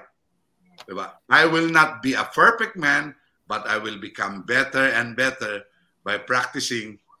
You know, practice makes you better. Yun ang sinasabi ko sa player ko, tinuturuan ko, you will not become perfect, but by practicing, you will become better and better. Yun talaga ang kuwan ko sa life na, yes, di ba? Kasi yung mga bata na to, they need motivators talaga. They need motivators. You cannot, you cannot uh, say no to them. Kaya if you have a heart godly and yung Ginebra, one never say die, yun talaga. Yun ang, kwan, yun ang kailangan. The Mindanao needs yung people na ano, and kung sino man nakadinig and yung mga sponsors na ano, willing to help.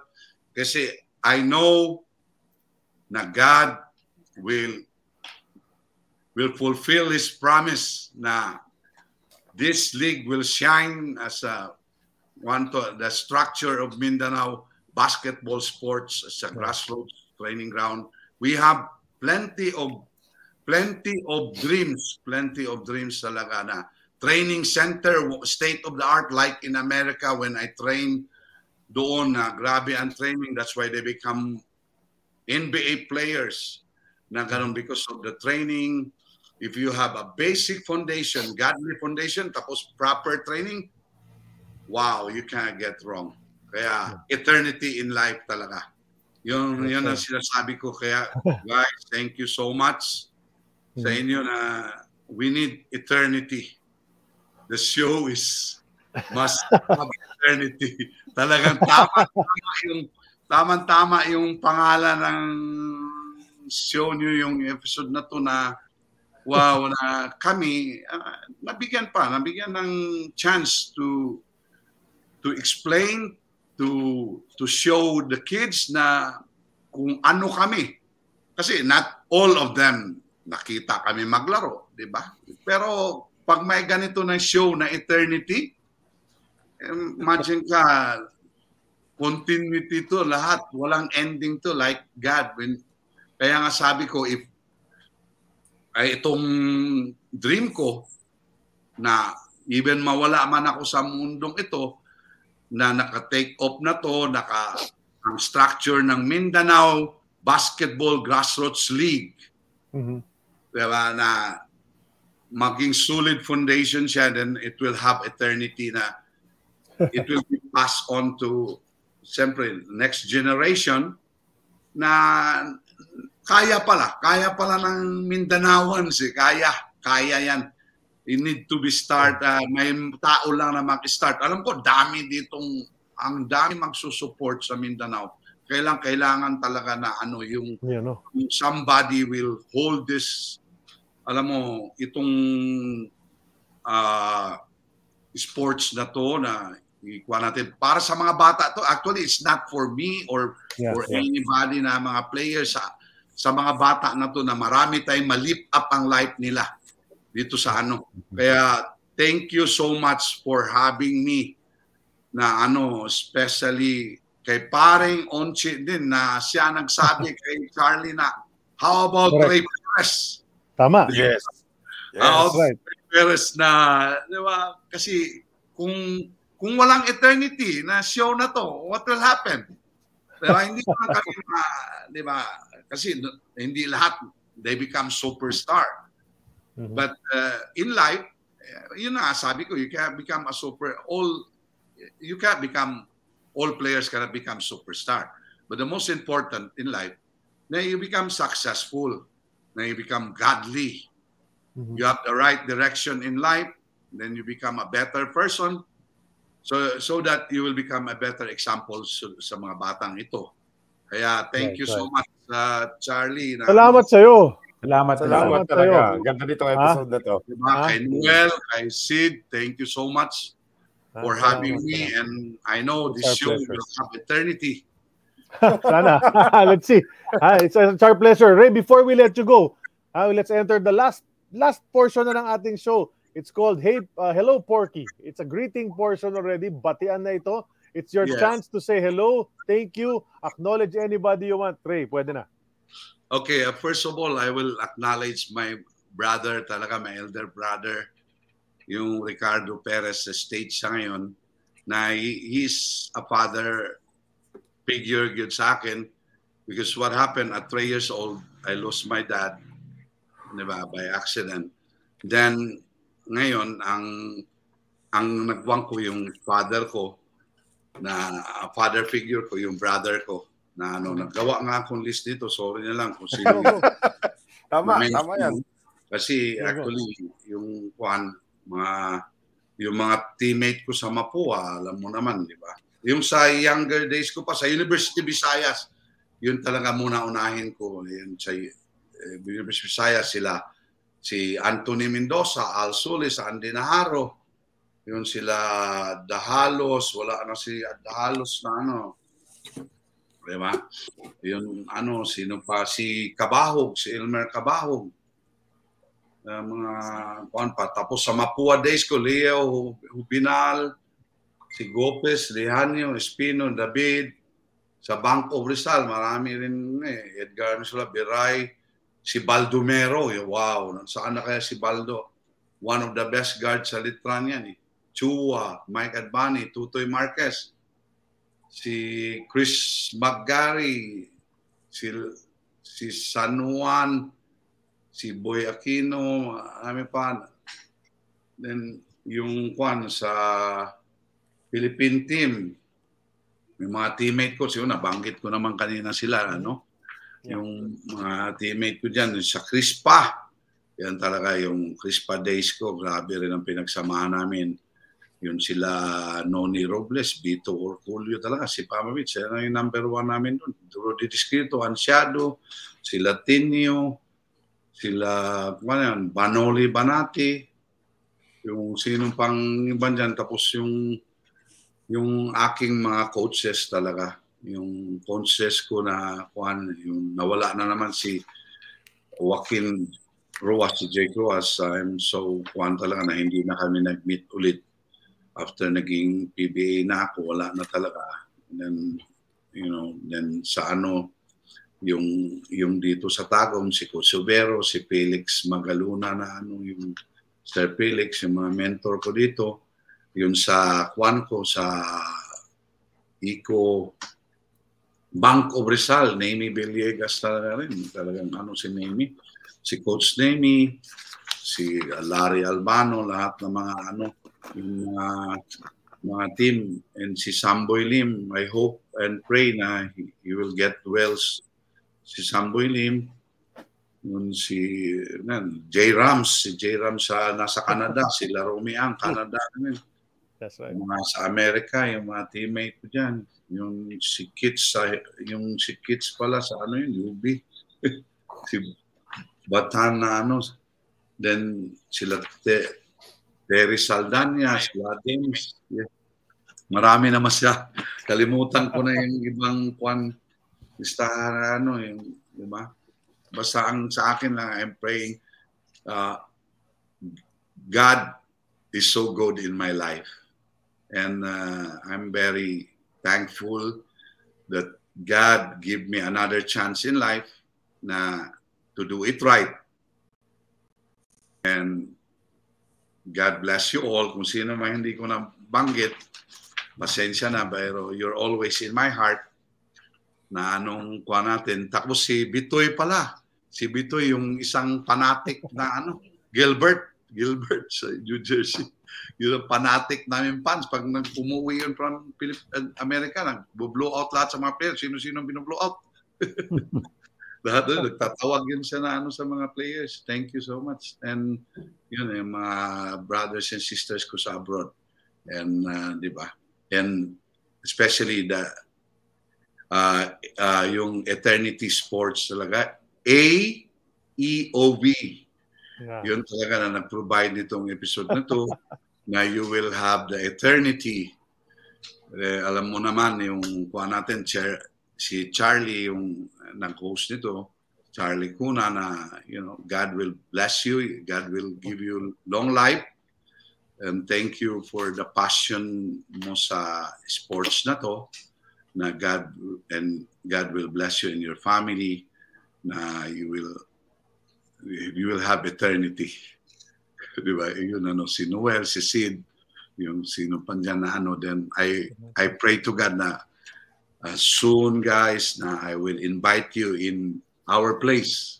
We oh, yeah. call it Mindanao.